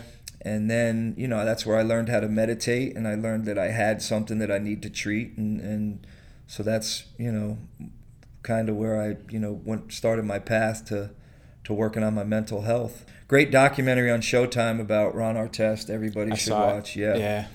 And how real mental illness is, but it just also shows the true Ron because I've known Ron. I recruited him. I went to watch him play at LaSalle when I think he was 15. Um, and I knew I have a lot of friends from his projects in Queensbridge, and I used to play in Queensbridge and hang out and do bad things in Queensbridge. But Ron is a special, special human being that made mistakes, but confronted his issues, and I think he's just been a phenomenal uh, voice out there for to, to help people that are battling mental illness because it's such such taboo. Like players, I've always had a team psychologist when I was a head coach. We have one with the Pacers. Every team does, but even to this day, it's kind of still taboo. The guys Yeah. don't want anyone to know they're meeting with them, you know, because you feel like you're it's showing a sign of weakness when really it's showing a sign of strength that you're willing to admit you have a problem and you want to get help. I was reading a story a couple years ago about Keon Dooling and his Yeah, yeah. struggles Yeah. and mental health, health issues. Are, are you familiar with his story? Yeah, I knew Keon. I recruited Keon. I, I never knew he had those issues. But then again, Kevin Love and DeMar, I coached DeMar. I, I was as, and still am close with DeMar, one of the greatest kids ever. I had no idea he was dealing with that. But it didn't surprise me because when I tell people I have anxiety, they're like, I don't ever see it. Yeah, I do too. Yeah, I- because I, I- hide it. I yeah. hide it. I don't want you to know. But, you know, it's it's it's very real and it's you know you got to treat it. It's it's uh, the mind is so powerful. Keon's story really hit me. It actually helped me in a lot of ways. I I started seeing a therapist after I read it, not because I was unaware of the things I was dealing with, but the first time I, I dealt with this stuff and got help for it, I was like 20 years old, and I was kind of I was forced into it. Basically, they said you have to do this or you're gonna get in more trouble. Yeah, when you're young, So, you don't you don't didn't yeah. want help. I, I I turned down I help too. Yeah, I had not to interrupt you, but I had a close close friend in Vegas that said, "Look, you got to you got to stop. You got to slow down." And when you're young, you just think you're invincible and you're going to live your life the way you want to live it. I'm just but- being a kid. I'm Yeah. all my friends do this. Yeah. This is what we do. But I encourage anyone out there, I don't care what age you are, like I'm in therapy now just to help me deal with the grief of my dad. My mom has cancer. Yep. You know, it's just the curveballs that life throw to you, but therapy helps. It works. It's proven. You know, you can't hold stuff in. You got to talk. And if you're with a professional, you're you're going to get better advice probably than you are if you're just talking to a friend. But you got to talk about it. You got to get it out. You hold it in, and it just churns in there, and then it comes out in anger and you know retaliation, and you know you just you're just not a happy person, and any little thing sets you off, and it affects your relationships. It affects your ability at work. So I, I encourage anybody out there that's you know feeling like something's wrong to go get to go see a therapist. Um, So Bill and I met a f- couple weeks ago playing pickup ball. Um, I play in a group on the weekends, and Bill's friends with some of the guys that I play with. Shout out to Zeus, Big Zeus, he's Alain been a, Hernandez. he was big big Alain Zeus Hernandez was a guest on this show. Also, I've been hearing from Zeus and Alex Frazier for years, Yes. telling me you got to meet Bill Bayno, and I never really knew what they meant. And then the first time we played together a couple weeks ago, I didn't know who you were when you walked in the gym, Yeah. and then Alex pulled me aside. He's like, "Oh, good, good, you finally got to meet Bill," and I'm like. Bill, I was like, yeah, I just played with him. I don't know, I don't know anything about him. Yeah. And he's like, that's Bill Bayno. I'm like, oh, okay. I mean, they've been telling me for years, like, there's something about you. You remind me of Yeah, somebody. East Coast. we got the East Coast. yeah, and I and I and right when not when we first met, but when we actually start when I when you were introduced to me and you said who you were, and then I felt a little more like I knew you a little more.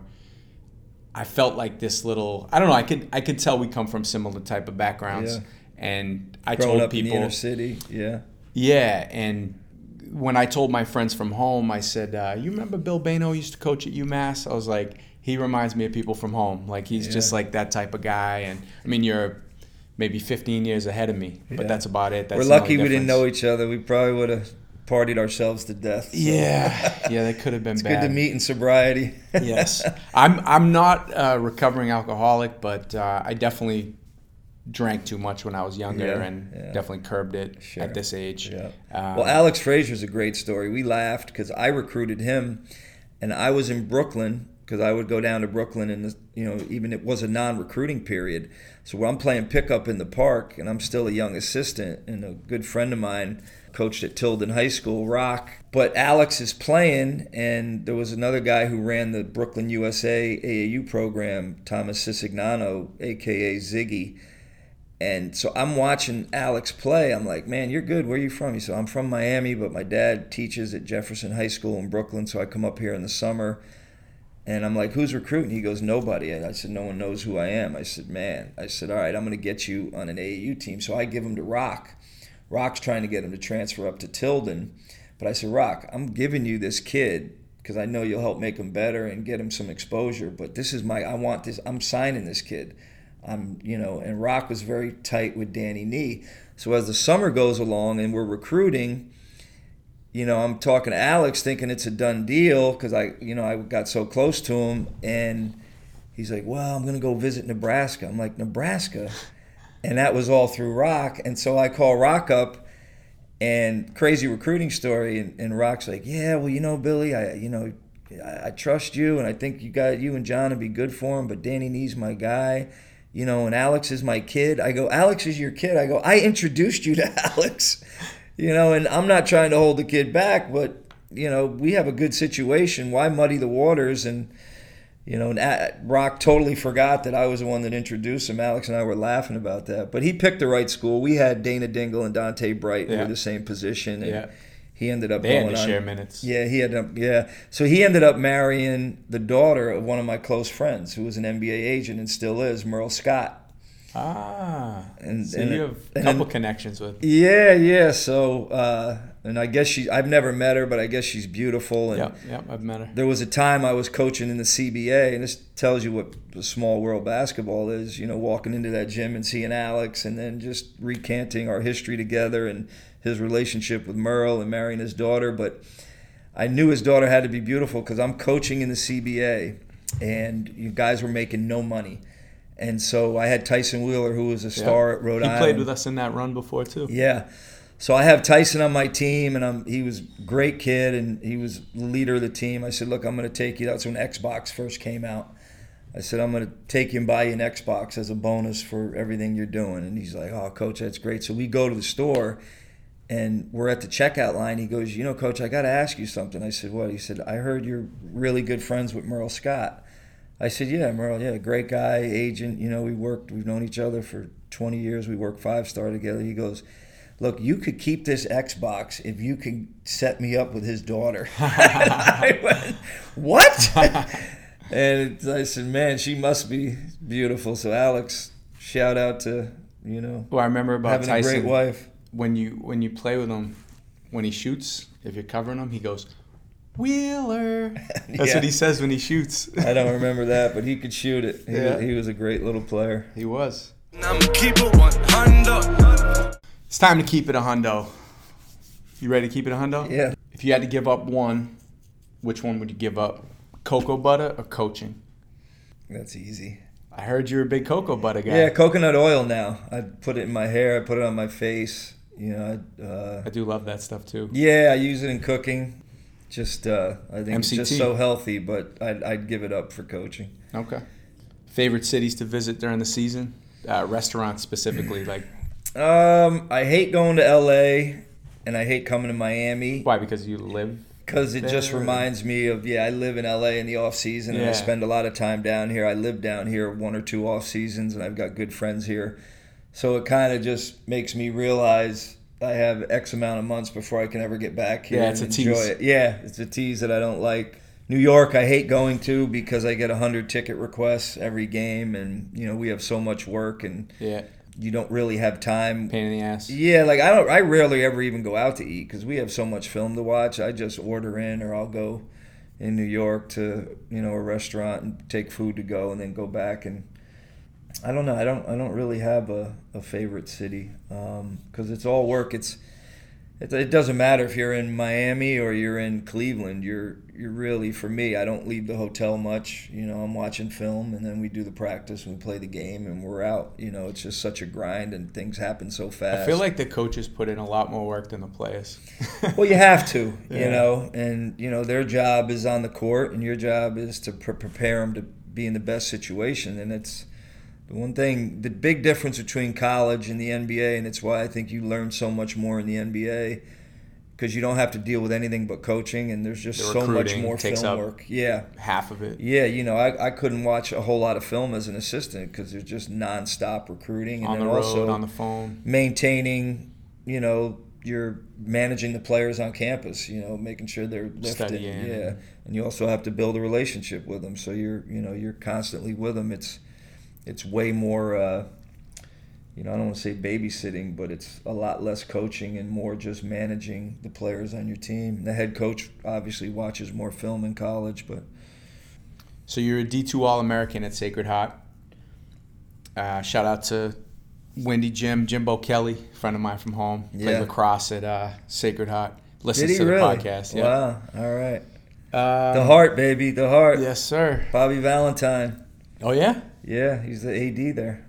Yeah, he's a Connecticut guy. Yeah, Connecticut guy, and they got a good young coach there. I just uh, helped them get a player, uh, one of Caron Butler's kids, because I recruited Caron. I'm Yeah, just close yeah. to him, and he's from a tiny town, in Racine. Wisconsin, Racine, which is You do a bunch of work up there, right? straight hood. Yeah, and a lot of the kids don't get recruited, and so uh, Kareem Ozier is, I think he was all rookie team in, in their league, and not a lot of guys were recruiting him, and so he's he's doing good things there, and I'm getting ready to see Caron, and I'll, I'll see him when I go out to L.A. He lives out in L.A. He's a tremendous success story. I read his book, you know, it's true, and Yeah, I would like to. yeah, when I recruited him and when was on the streets of Racine and met all his boys, I mean, it was like a war zone. You know, you, you just like all the inner cities, unfortunately, in this country. You know, you, you just it's it's tough seeing what those kids have to go through.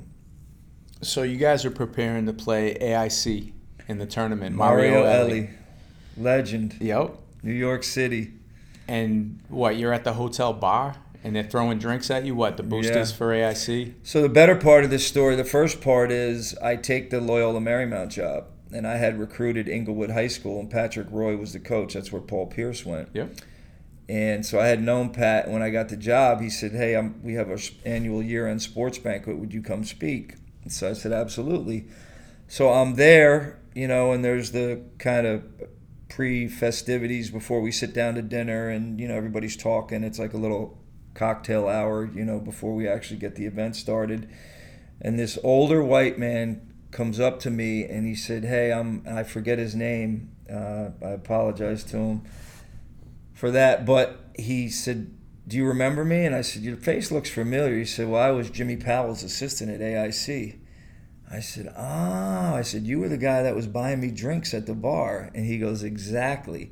So I had this big speech prepared for the kids and the parents and and we talked and we retold the story and, and I said, you know what, that's that's my speech. And I got up and I talked about we were in the I think it was the Sweet 16 of the NCAA Division two tournament and uh, Manute Bol was in it and Mario was in it with AIC and we end up getting to the And Manute was at Bridgeport. Manute was at Bridgeport, uh, so it's us and AIC in the championship game.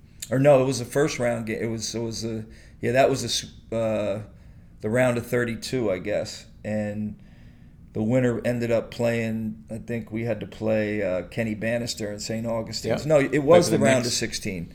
So we went to the final eight. Whoever won that game went to the final eight.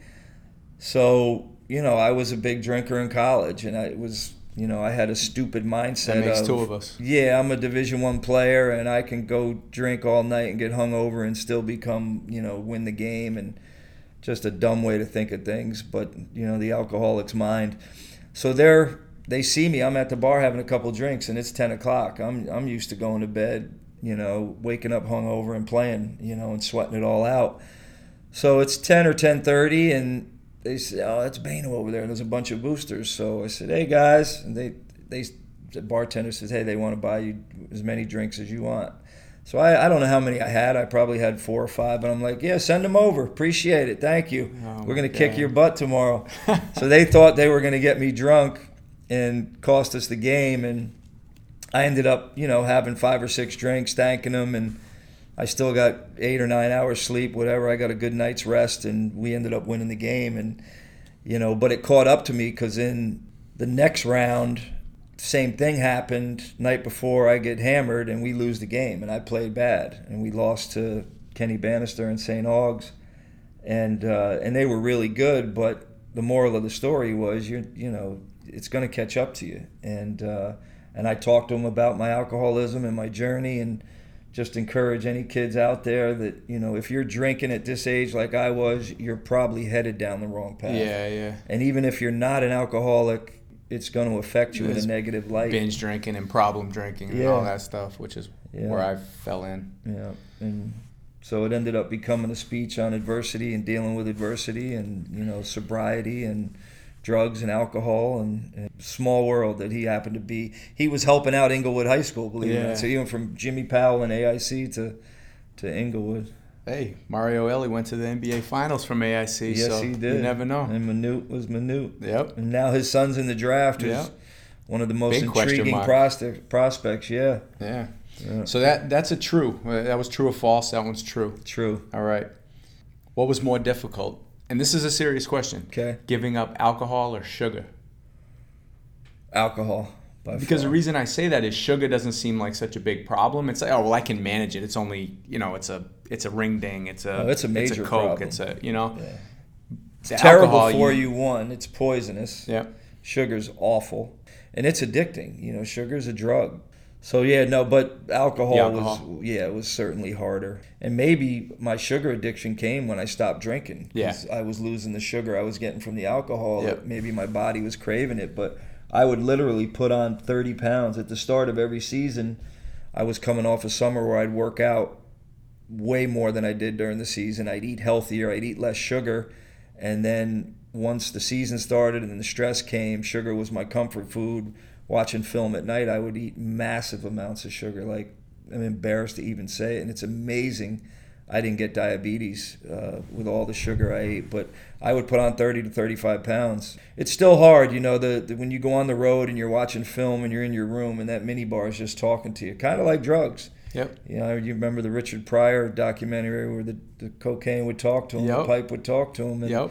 And it's true. When you're an addict or an alcoholic, that, that bottle talks to you. And it, it's in your mind saying, come on, just have one drink. Just do one line. You know, it's not going to hurt you. You know, just have one Snickers. What kind of name is Bayno? It looks like a name that was shortened. Yeah, well, when I'm in Brooklyn with a bunch of Italian guys, it's Italian, but it's Right. it's really Polish, and it was changed. So we, our family always jokes when our great grandparents came through Ellis Island, they probably were processed by an Italian worker, because when they said the name, the name was actually Bienya, B I E N Y E, uh, which is kind of rare for Polish names because mostly end in ski or ska. Ski Right, is right. the masculine, ska is the feminine. Yep. It was just Bienya, and then they probably repeated it three or four times, and the guy just said, "The heck with it, Bayno," Yeah. and wrote down Bayno. So people think I'm Italian, but I'm pretty much Polish. My dad is 100% Polish. My mom is a mixture of Irish and German and Welsh and a whole bunch of things, Scottish. And Yeah, it looks like one of those names. I should do a DNA test just to. I know what my dad is, but I'd be anxious to see, you know, what I get from my mom's side. Yeah. Steel cage match. John Cheney versus John Calipari. Because they almost went at it, at it a few times. Yeah, and the irony is they're great friends now. Yeah, it doesn't surprise me. Yeah, yeah. No, I mean it was uh, Cheney's ultra competitive. You know, he's from the streets, taking nothing away from John. Uh, I'd have to give the nod to Cheney in the in a steel cage match, but. I wouldn't want to go at it with Cheney. No, Even- no. He's I probably wouldn't, I wouldn't now. either. Yeah, North Philly. You know, no joke. That neighborhood. Who you got? UMass's best team, which was probably '96, right? Yeah, Final Four team. Versus the KU team, you were GA Danny Manning. You know, very similar. Both John and Larry, you know, John worked under Larry, so he learned a lot from Larry. You know, they both had one star player, Manning and Camby, surrounded by solid Milton role players. Newton, yeah, Milton Pritchard. Newton, Mark Turgeon, Pritchard. Uh, I, I'd have to say UMass because of Donta Bright and Dana Dingle and their length. And yeah, and athleticism. Travieso, you know, could shoot and guard, and Padilla was tough, and Kellogg was tough, and we just had a really, you know, close knit group. And, and Camby and Danny, I think, would have neutralized themselves. But I got to go with UMass. I would agree. Uh, I was thinking the same thing, but I was also 10 years old. Larry, don't get mad at me, Coach Brown. Don't get mad at me. Speaking of Coach Brown, uh, did you ever play pickup ball with him? No, he was older, but he would shoot after practice, and he would shoot a two hand set shot from like 40 feet and swish them all. I read this article and it's it had the top 20 top 20 players that never played in the NBA, and he was on the list. Yeah. I guess he was really good at North yeah. Carolina. Yeah, no, he was just a smart setup point guard, kind of like a TJ McConnell. You know, he, he could score when he wanted to, but he was just one of those guys that everybody thought couldn't play and was just a tough Brooklyn kid and played the right way and was a smart player and, you know, played in the ABA, I guess. Yeah, that's why yeah, they said he didn't play in the Yeah, NBA. yeah. I got two guys that are also on that list that I'm doing a podcast with soon, and I was wondering if you recruited either of them. Who? Uh, Ronnie Fields, No, but I know Ron, coached against Ronnie in the CBA. CBA. Yeah. And ironically, so I'm going to visit my mom two weeks ago in New York. We had a weekend off from draft workouts, and there was a little pub right below where my sister stays. So I went down to get some dinner. My mom was sleeping, and at the bar is a guy in a Fred VanVleet shirt. And Rockford. yeah, Rockford. And I coached Pete Mickeal, and I always thought Pete was from Rockford, but he was from Rock Island. Yeah, yeah, that's closer to the city, I think. Yeah, and so this guy was, we're talking, and I said, we started BS, and I said, who's the best player ever to come out of Rockford? He might, as of now, Fred will pass him, but up until this point, and he goes, there was no other great players. I go, yeah, Pete Mickeal. And then he looked it up and saw, oh, he's from Rock, Rock Island. Island. Ronnie Fields played for the Rockford Lightning. That's right. And so we played, and, and the guy's laughing. He goes, "You mean you were in the whatever it was called, the Metropolitan Convention Center, and that's where they played their games?" I said, "Yeah, Ronnie Fields was a legend. Just never got to the NBA. He played with Kevin Garnett in high school. He was a he's a Chicago street Farragut legend. Academy. Yeah, yeah. The other guy, I'm going out to Long Beach and doing one next week with Schea Cotton. Did you recruit No him Schea at well. Yeah, and I used to work Schea out. You know, I had multiple when I was uh, coaching in the CBA and the ABA uh, after UNLV. Schea was a free agent, so I was in LA a lot, and I, the team I coached in the ABA was in Phoenix. I lived in LA in the off season, and uh, so I had a chance to work Schea out. Schea was what I talked about before. He was a victim of the hype. If Schea wasn't hyped up and wasn't put on Sports Illustrated and wasn't told how great he was, things might have turned out differently for him. You know, and I think it's a lesson for all kids, you know, and that's something I said 30 years ago is and I forget where I probably got it from Calipari, I don't know, but just the words humble and hungry. Stay humble and stay hungry because when you get all that adulation and you know, you're written up about and talked about and everybody's kissing your butt, you lose the humility and you lose the hunger a lot of times. And I think Was started so young for him. yeah, and you start. You don't always. My other uh, philosophy there, when why kids like he and Lenny didn't make it, is because they didn't work on their weaknesses because they were so overhyped and told how great they were. They didn't want to look bad. Yeah. And when you work on your weaknesses, you're going to look bad for a while Yeah. till you get a right hand, till you get a left hand, till you work on this or you work on that. And I think they always just did what they can do and thought that was going to get them to where they had to go. But I think it, you know, uh, everything, all the adulation and the, the the way they were treated, I think, affected their work ethic and affected their mental approach. And it, it hurt them in the long run because Schea should have been an NBA player. Yeah. When you were an assistant with the Raptors, did Drake ever give you a back rub on the sideline? You know, Drake sat two seats from me, Yeah. and he and Cal were tight. Uh, and he is a phenomenal guy. Like I didn't know anything about him, but I would see him every game, and so my segue to meeting him was, "Hey, I'm Cal's boy," and he would light up like a Christmas tree, and we He would loves Cal. yeah, we would tell Cal stories, and so Drake was always good to me, but really humble guy, you know. And I know he gets emotional on that sideline, and he's a true fan, and you know people try to you know knock him, but uh, you know for uh, you know a, a superstar in the world of superstars, he really a good dude and a humble guy, and and uh, great ambassador for the NBA, great ambassador for Toronto. And Nick Nurse is a close, close friend of mine. I'm so happy. And, you know, Kyle was a, one of the players I coached there, and he and I have a good relationship. And so happy for him because he, he got a bad rap in the playoffs. Yeah. You know, even though he struggled some offensively, he's always had the heart of a champion. And now he can say he's a champion. And even when he wasn't making shots, he affected the game. You know, taking charges, getting loose balls Absolutely. Setting guys up, you know, to get easy shots. Well, I feel like guys like him who make an all-star team, then he's he's considered like a star player, and all that small stuff he does goes overlooked. So I'm a big Celtics guy. My favorite player is Marcus Smart. Yeah.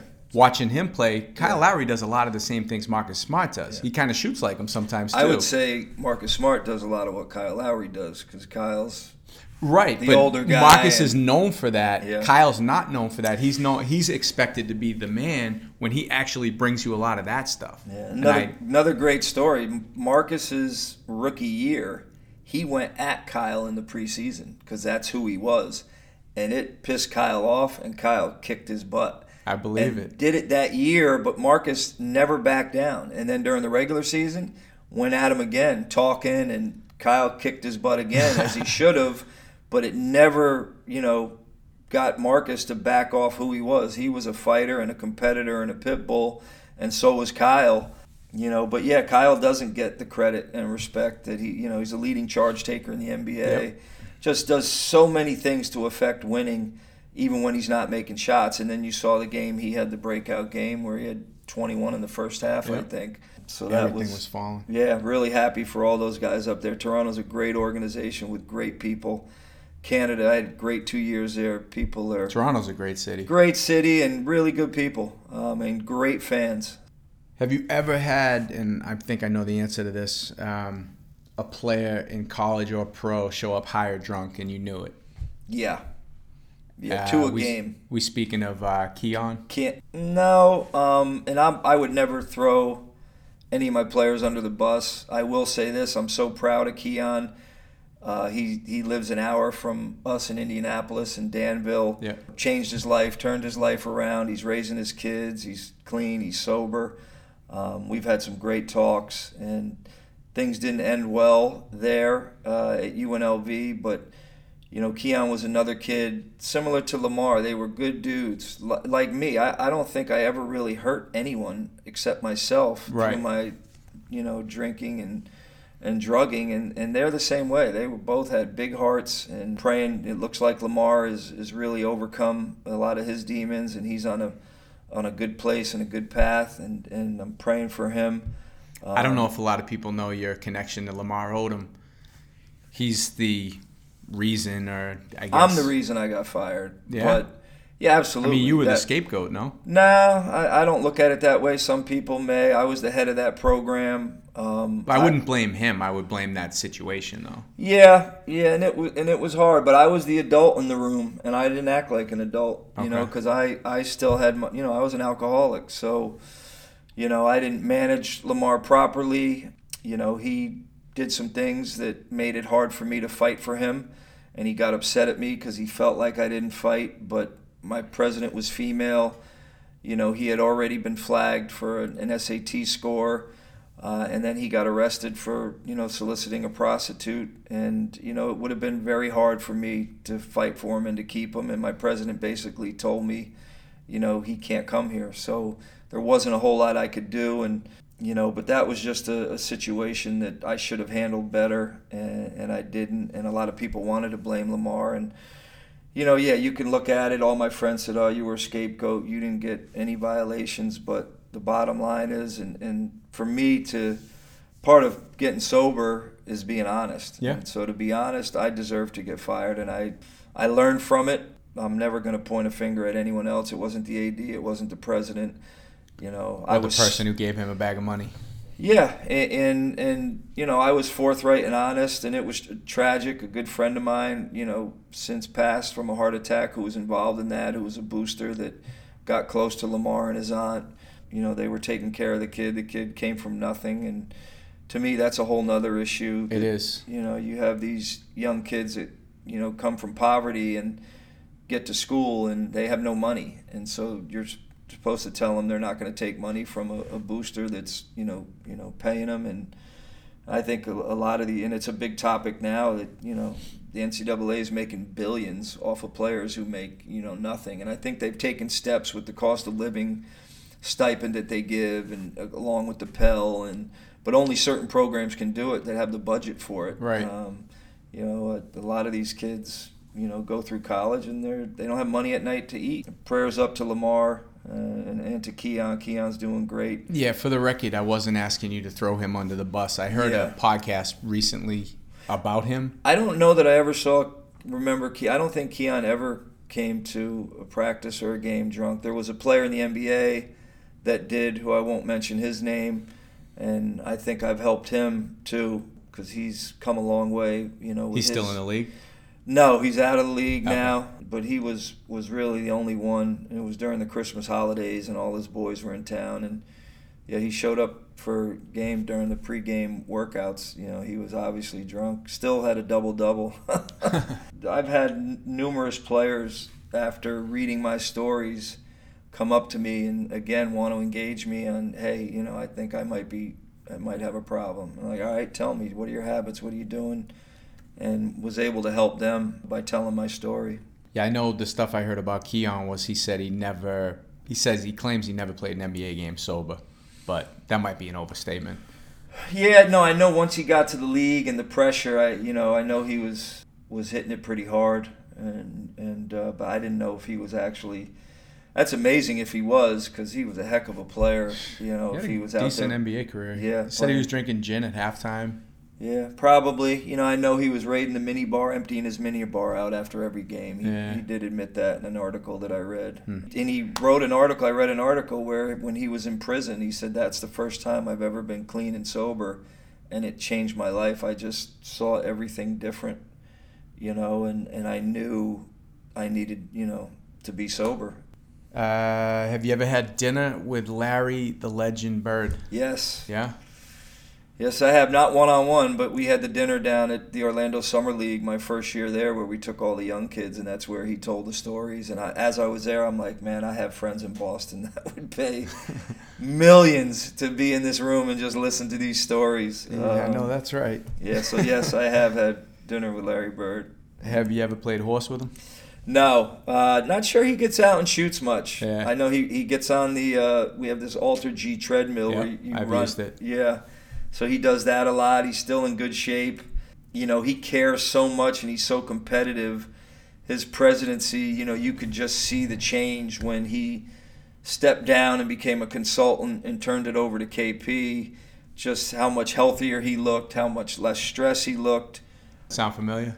Yeah, yeah, and uh, I think he's in Larry's in a really good place, and we're so lucky to have him. And, and he comes to practices, and Kevin and Nate lean on him, you know, for advice in the draft. And you know, these last two weeks we've been doing draft workouts, so he's been there. So I've always go up and talk to him just to you know pick his brain and see who he likes and see what he's thinking about. So the draft will be interesting tonight. I'm dying to see who who we take.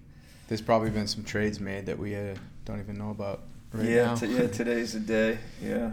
Favorite places you've been overseas? Actually, what's your favorite been Barcelona. I Barcelona. love Barcelona. Barcelona to me is a combination of New York and LA. The the streets have the same energy Yeah. when you're walking around in the city, and then you The go down to the marina and it's the beach. It's like Marina Del Rey. Yep. Uh, the people are. I love the Spanish people.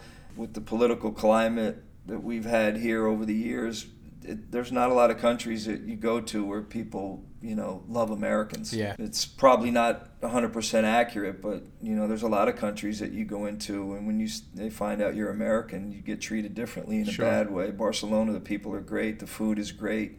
Sure. the sightseeing is phenomenal. The cathedral, I forget what they call it. Uh, one of the Famous, oldest, yeah. and they're still renovating it. Um, yeah. to There's this- always cranes and stuff. yeah, to it. this day. But I love Barcelona. I love Venice. I love Mykonos. I recommend any of the Greek islands. Yep. Um, Capri is one of my favorite places in the entire world. Mykonos and Capri. Yeah, I had a great four days by myself in Mykonos. I almost killed myself on a. I mean, in uh, Capri, almost killed myself on a scooter. Yeah, those. But I entertain. Yeah, I would you know go down to the rock beaches. You set your towel on the rock, Yeah. and then you jump in the ocean. And they got little ladders. You climb out. Yeah. You know, you go up great food, and you go up to the hit, top of the hill where everything is, and there's just energy. And uh, Capri is uh, should be on everybody's bucket list.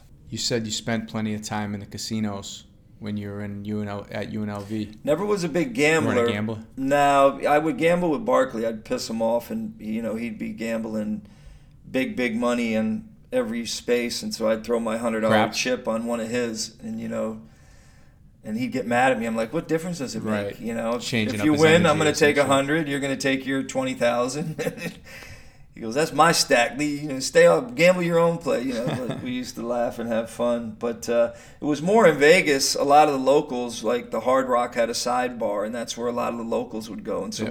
we would go in the casinos to socialize and party and hang out. But I hated losing money. I'm cheap. Anybody that knows me, I'm cheap. I give a lot of money away, so I have a lot of kids in my life that I'm trying to help, and so I, I need every penny I can get. I hate losing money, so. Well, I, I was gonna ask you, how do you feel about splitting kings and blackjack? I'm a- I- I Uh, was a big blackjack. I would do it. Just I'd split anything. I used to Um, do it all the time. Yeah. And The only time I ever won when I because I didn't gamble much, but when I did, it was when I was drinking, and so I wasn't afraid to lose. Yep. Scared money don't make money. Yeah, and but when I was sober gambling, I never Too won tight. anything. Yeah. Yeah. And uh, All right, last two here. Uh, top five rappers, dead or alive. ah, I know man. you're you're you're the oldest guy I've ever had on my podcast. Yeah. So this might this question might be a little right, so beyond I'm, you. I'm gonna no. This is gonna segue into another story that I tell my players. They don't believe me, but I grew up. I was 16 when rap was invented. So people, a lot of people don't realize, rap was invented in New York. Yep. All right, and there's a big debate whether it was the Bronx, Bronx. or Queensbridge. Yep. So MC Shan in Queensbridge, uh, Kool DJ Herc, Yep. Afrika Bambaataa. Yep. So in 1976, I was 14 years old and I was in Newburgh for the first time. And my friends were rappers in Newburgh. All right. And Sugar Hill Gang was about to come out. Sugar Hill Gang was about to come out. Grandmaster Flash was already doing battles, and they would, you know, go to different neighborhoods and have block parties. And I had a buddy named Kid Nice, who was the, the K I D N I C E, rock the beat, make it sound so sweet. he So- was like the best out of Newburgh. yeah, unbelievable, phenomenal. Battled Flash. He did a thing. You know, back then it was always two two turntables and a mic with Yep. the mixer, Yep. And they would cut and scratch and play the two same albums and go to different parts. And there's a great documentary on Netflix where the key was the crayon, and I didn't understand what they were talking about. But the the DJs at the time, they weren't the rappers; they were the DJs that would cut and scratch, and some of them would do both. And Kid Nice would do both. Yeah. But the crayon was the marker on the record Right. of the beat that you wanted to go back to. Yep. And you could make a whole new song off of two of the same songs. So good times, you know, these are the good times. That was the background that most rappers played off of. And so I always tell my players, I had to be the first white rapper ever to live because they gave me a mic and said, and nicknamed me MC Snow because my name on the street was Billy Snow, Snowboy. and so I became MC Snow and I, I did a rap. I actually Wrote something out. wrote something and copied it off Sugar Hill Gang because that was the first big rap, and I did my own little rap song, and um, so I'm really closely tied into you know the rap scene and uh, my friends in Queensbridge. You know, Nas is definitely on the list, but you know Jay Z is just a generational talent. I watched his uh, show with David Letterman Yep, on saw it. HBO. Phenomenal uh, talk about a journey and you know his commitment to his wife and the mistakes that he made, but you know how he hung in there and the perspective of you know I adopted black children because of all the great friends that I had, and you know, I call them my second family in Newburgh, they welcomed me and took me in in an environment where the white man was the devil to a lot of these people because of how they were treated, and I they treated me like family, and it woke me up to you know how special the African American people were and, and what they did for my life. I would not be here. I would not have any of the success that I have if it weren't for my African American brothers and sisters and grandmas who looked after me and took care of me. But I never met any of my friends' dads, and that stuck with me. And I knew at some point I was going to adopt black kids that didn't have a dad because I just felt that's what I was put on earth to do, and my experience and, and how much they helped me and shaped my life but yeah, I was a I was a little amateur rapper there for 1976, 77. The the stuff you said just struck a vein. I I know why everybody said we need to get to know each other because I have a second family and it's the same exact. It's Elton's family. Okay. And I I have a, a story about a time I was driving. I used to live in. Uh, you familiar with Dorchester? Oh yeah. Dot So, dot That's dot what the town. white people call it. Dot town. Yeah. they they don't call it that. Yeah. so I was living in Dorchester at the time, and Elton's grandmother lived in Dorchester, but I lived on like the southeast side over by there. Yeah. So I had to drive through this bad neighborhood to get there. Blue Hills Avenue. It was close to there, yeah, Yeah, but yeah. it was on Dudley, which Okay. is really bad. Yeah. So I'm driving through Dudley, and I get pulled over. It's daytime. I mean, you know, dinner time, and I'm not doing anything. I wasn't drinking. I wasn't doing anything. I get pulled over, and gunpoint, both sides of the car. Get out the car, put me on my stomach, gun to the back of my head, knee to my back, roughing me up a little bit. They close the street down. I don't have any idea what's going on. There's people coming out their houses, and I just got pulled over for driving white in a black neighborhood. Literally, Yeah. I didn't have anything. I wasn't doing anything. I wasn't. I've Yeah. never been a They drug assumed, guy. They never. assumed you were getting drugs. That's yeah. it. I was either selling or buying. Yeah. And they, it was about 30 minutes. I get to Elton's house. We were having dinner at his house. His grandmother was cooking. And she's like, Where you been? You only live up the street now. Like, what took you so long? And I was shook a little Yeah, bit, you know, and, and. I, I told them the story, and uh, they were all laughing at me. And they're like, Well, yeah, we knew you were one of us. Like, now you know what it's like, and you're part of the family, but, you know, Yeah. welcome to the family. Yeah. And that's, you know, they've always taken me in as one of theirs. And his grandma, I tell her I love her. I call her grandma. She tells me, calls me her grandson. Like that's the type of relationship we have, and I, I can totally feel what you're saying. Yeah, yeah, and think about all the the young African American kids and you know that are being profiled and treated that way now. Even in Yeah. you know in 2019, it seems like it's even going a little bit backwards and going and, and worse. But you know, I, I saw the same things. Um, Think about all the dumb stuff we did drinking, and how many times I should have been arrested for Yeah, the things I did, and. I got the benefit of white privilege. yes, hundred I percent. 100%. It happened hundreds of times. Yeah. My friends and I. I was happy to see Korver do that article because white privilege, you know, is 100% a reality. And, Very real. you know, I always say if, if more white people had my experience growing up, I think there'd be less racism because racism is really based on ignorance. You know, if you're around, growing up around, you know, purple people and then you meet a pink person, you know, you're going to think negatively of that person because you don't know anything about them, you've never seen them. And, you know, it's an issue in our country, and I, I hope we're we continue to make strides. Uh, it all starts with, I think, education and having you know more positive role models.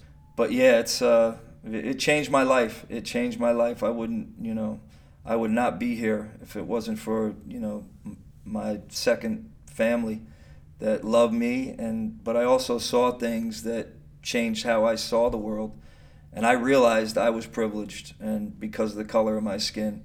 And you know, there were all kinds of incidents where you know we'd be someplace and my friends would get stopped and I wouldn't, and I'd be with them.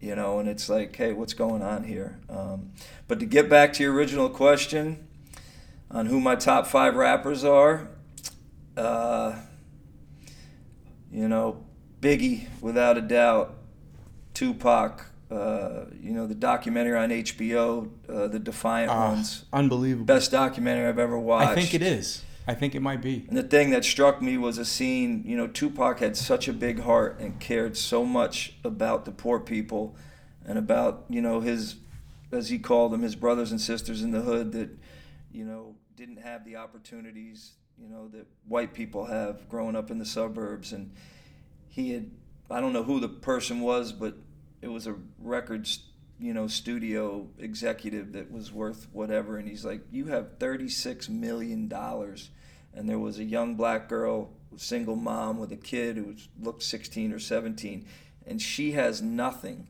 And you can live with that. You can sleep at night knowing that you have all this money and you know she's one of millions that has nothing and you know do we care about her do we want to help her do we you know you know so tupac's on there biggie tupac nas for sure you know lyrical genius uh, poet jay-z uh, absolutely. I mean, there's so many. What about your boy in Newburgh? Did he make the list? You know, as sentimentally, yeah, he he ended up getting caught up in the street life and, and went away. Uh, he's turned his life around, but he was a musical genius. And what was what was his name again? Kid Nice. His Kid name- Nice. He lives in in uh, Maryland, so I see him when we play the Wizards. We stay in touch. The real name is Tim Howard, uh, but he did. So imagine we're in 1976. Rap is just started, cutting and scratching. The turntables and the mixers just invented. Guys are trying to figure out, you know, how to cut and scratch. Um, Jimmy Smits was in the documentary on Netflix. I forget the name of Is the show. Is that the one Hip Hop Evolution? No, but it's an actual series. It's not a oh, oh, documentary. yeah, yeah, I've seen that. Yeah, on how rap Yeah. was invented, and it's Yeah. it's very accurate. Um, Uh, Shaolin Fantastic, and yeah, I can't remember the name. Wu Tang would probably be my fifth. I think just love the Wu-Tang. collection of Wu Tang and their documentary on Showtime's phenomenal. Those Yes, guys, it are- those guys are geniuses. Absolutely. But Kid Nice took, so he came over for my 18th birthday party. We had like a three day party, and he just set up all his equipment in my little indoor patio. And all my friends came over, and they were literally fighting to get copies of these tapes. And Nice could have sold them for a hundred dollars. They, my friends would come over, can I get that one? And, they, and then we'd end up making copies. But he would take. Imagine this now. So you have the t- two turntables and you have the mixer. He took a Dixie cup and he cut it in half and he poked a hole in the bottom of it and he set that on the little nub that's on the middle of the of the uh, turntable right that spins the record now all the needles and the record players you could twist the needle out and you could turn it upside or you could Right, it would, right, it would right. go back in it would twist back in pointing down to play the record Yep. or you could twist it back in and it would be pointing straight up and he just I don't know where he came up with the idea, but he flipped the record over, set it on the Dixie cup, Yeah. took the needle, twisted it out, twisted it back in, and played the record backwards. And cut and scratched off that to where it was like like how did you think of that? It was just genius. And nobody had ever done it. And he was on his way to becoming a big time. He had made two records. I He heard was him. too soon. Yeah, and he, you know, he got caught up in the street life. But yeah, Kid Nice was was amazing. The name of that show was The Get Down. The Get Down, yes, I recommend it to crew. anyone if you really wanna. My friend who I had on this show as a guest, he directed a couple episodes of that show. Yeah, Yeah. yeah. Uh, I have one more question for you. I close out with everybody. Okay. Uh, what's your death row meal? Woo. Gumbo, jambalaya, blackened catfish. Ah, good with, thing. all, with, with, with greens and macaroni and cheese. good thing you never got the job in uh, New Orleans. Yeah, no, it's my favorite. The, the, What are you having to drink with it? uh, I know it's not alcoholic. Yeah, no, probably a diet Dr Pepper. Although I've been trying to get off the diet soda too. So Yeah, no soda. yeah. Uh, that's great. The last thing I want to say is I love what you're doing, helping kids, whether it's adopting or, or mentoring, all that stuff. One of the main reasons I kind of gravitate towards my closest friends is because, like you said, they come from homes without a father. Most of them didn't even know him. Yeah. And I, I almost look at, like, I admire the hell out of them because I didn't, I came from a home with two parents and very strict, and my, my dad scared the hell out of me. And I was always afraid of letting him down. Yeah. And a lot of the stupid shit I did, it wasn't, oh, I'm going to get in trouble with school. I'm going to get in trouble with the coach. I'm going to get in trouble with the police. It was always my dad. I'm Yeah. worried about him, Yeah. disappointing him, pissing Yeah. him off, all that. They didn't have that. Yeah. And they still turned out to be good people. Yeah. So, like, I admire the fuck out of them. Yeah. And my friends in the same scenario have grown up to be great dads. Um, All Ky- of mine, too. And, yeah, Kyle Lowry's a great example. He's an unbelievable father, and he never knew his dad. And uh, you know, it definitely. I have friends just like that that said, "I am going to be a great dad to my kids because I never knew my dad, and and I never had that, and uh, I'm not going to deprive my son of that." And so, you know, that's been a positive byproduct of, of for a lot of these guys that grew up without dads and that motivated them to become good dads. You know, unfortunately, it's still a problem that exists. Jay Z made an unbelievable point that I never thought of. He said, "What's going on right now with Trump and our politics?" He said he's happy it's going on because it's now bringing to light that we still have people in this country that think black people are less than human, that are out and out open racists, and Trump's bringing them out. You know, Charlottesville, that it, it's still alive and well, and it's and it's a, a a cult or a faction of society that is still there, and it's very real. You know, I never thought about it that way.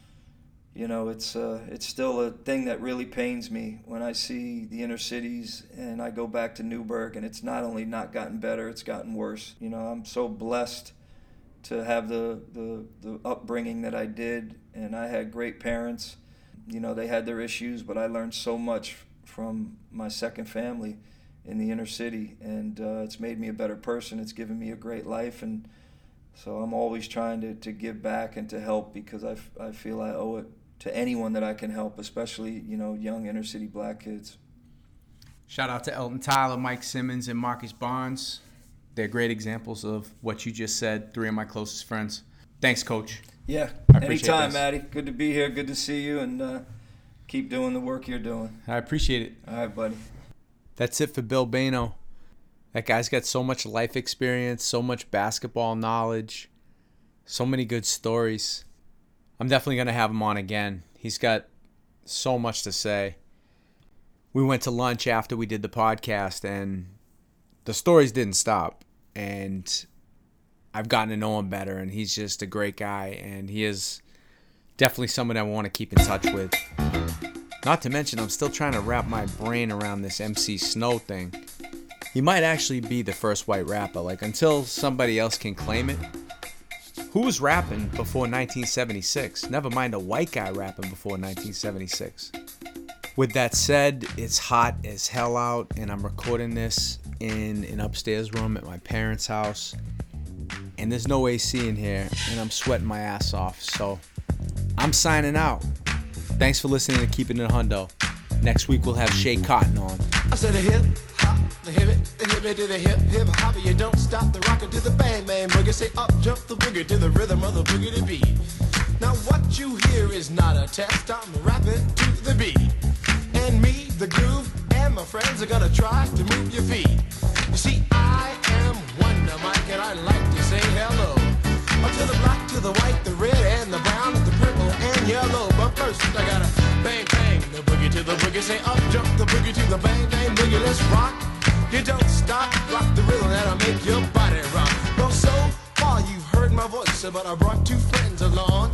And next on the mic is my man Hank. Come on, Hank, sing that song. Check it out, I'm the CASN, the OVA, and the rest is FLY.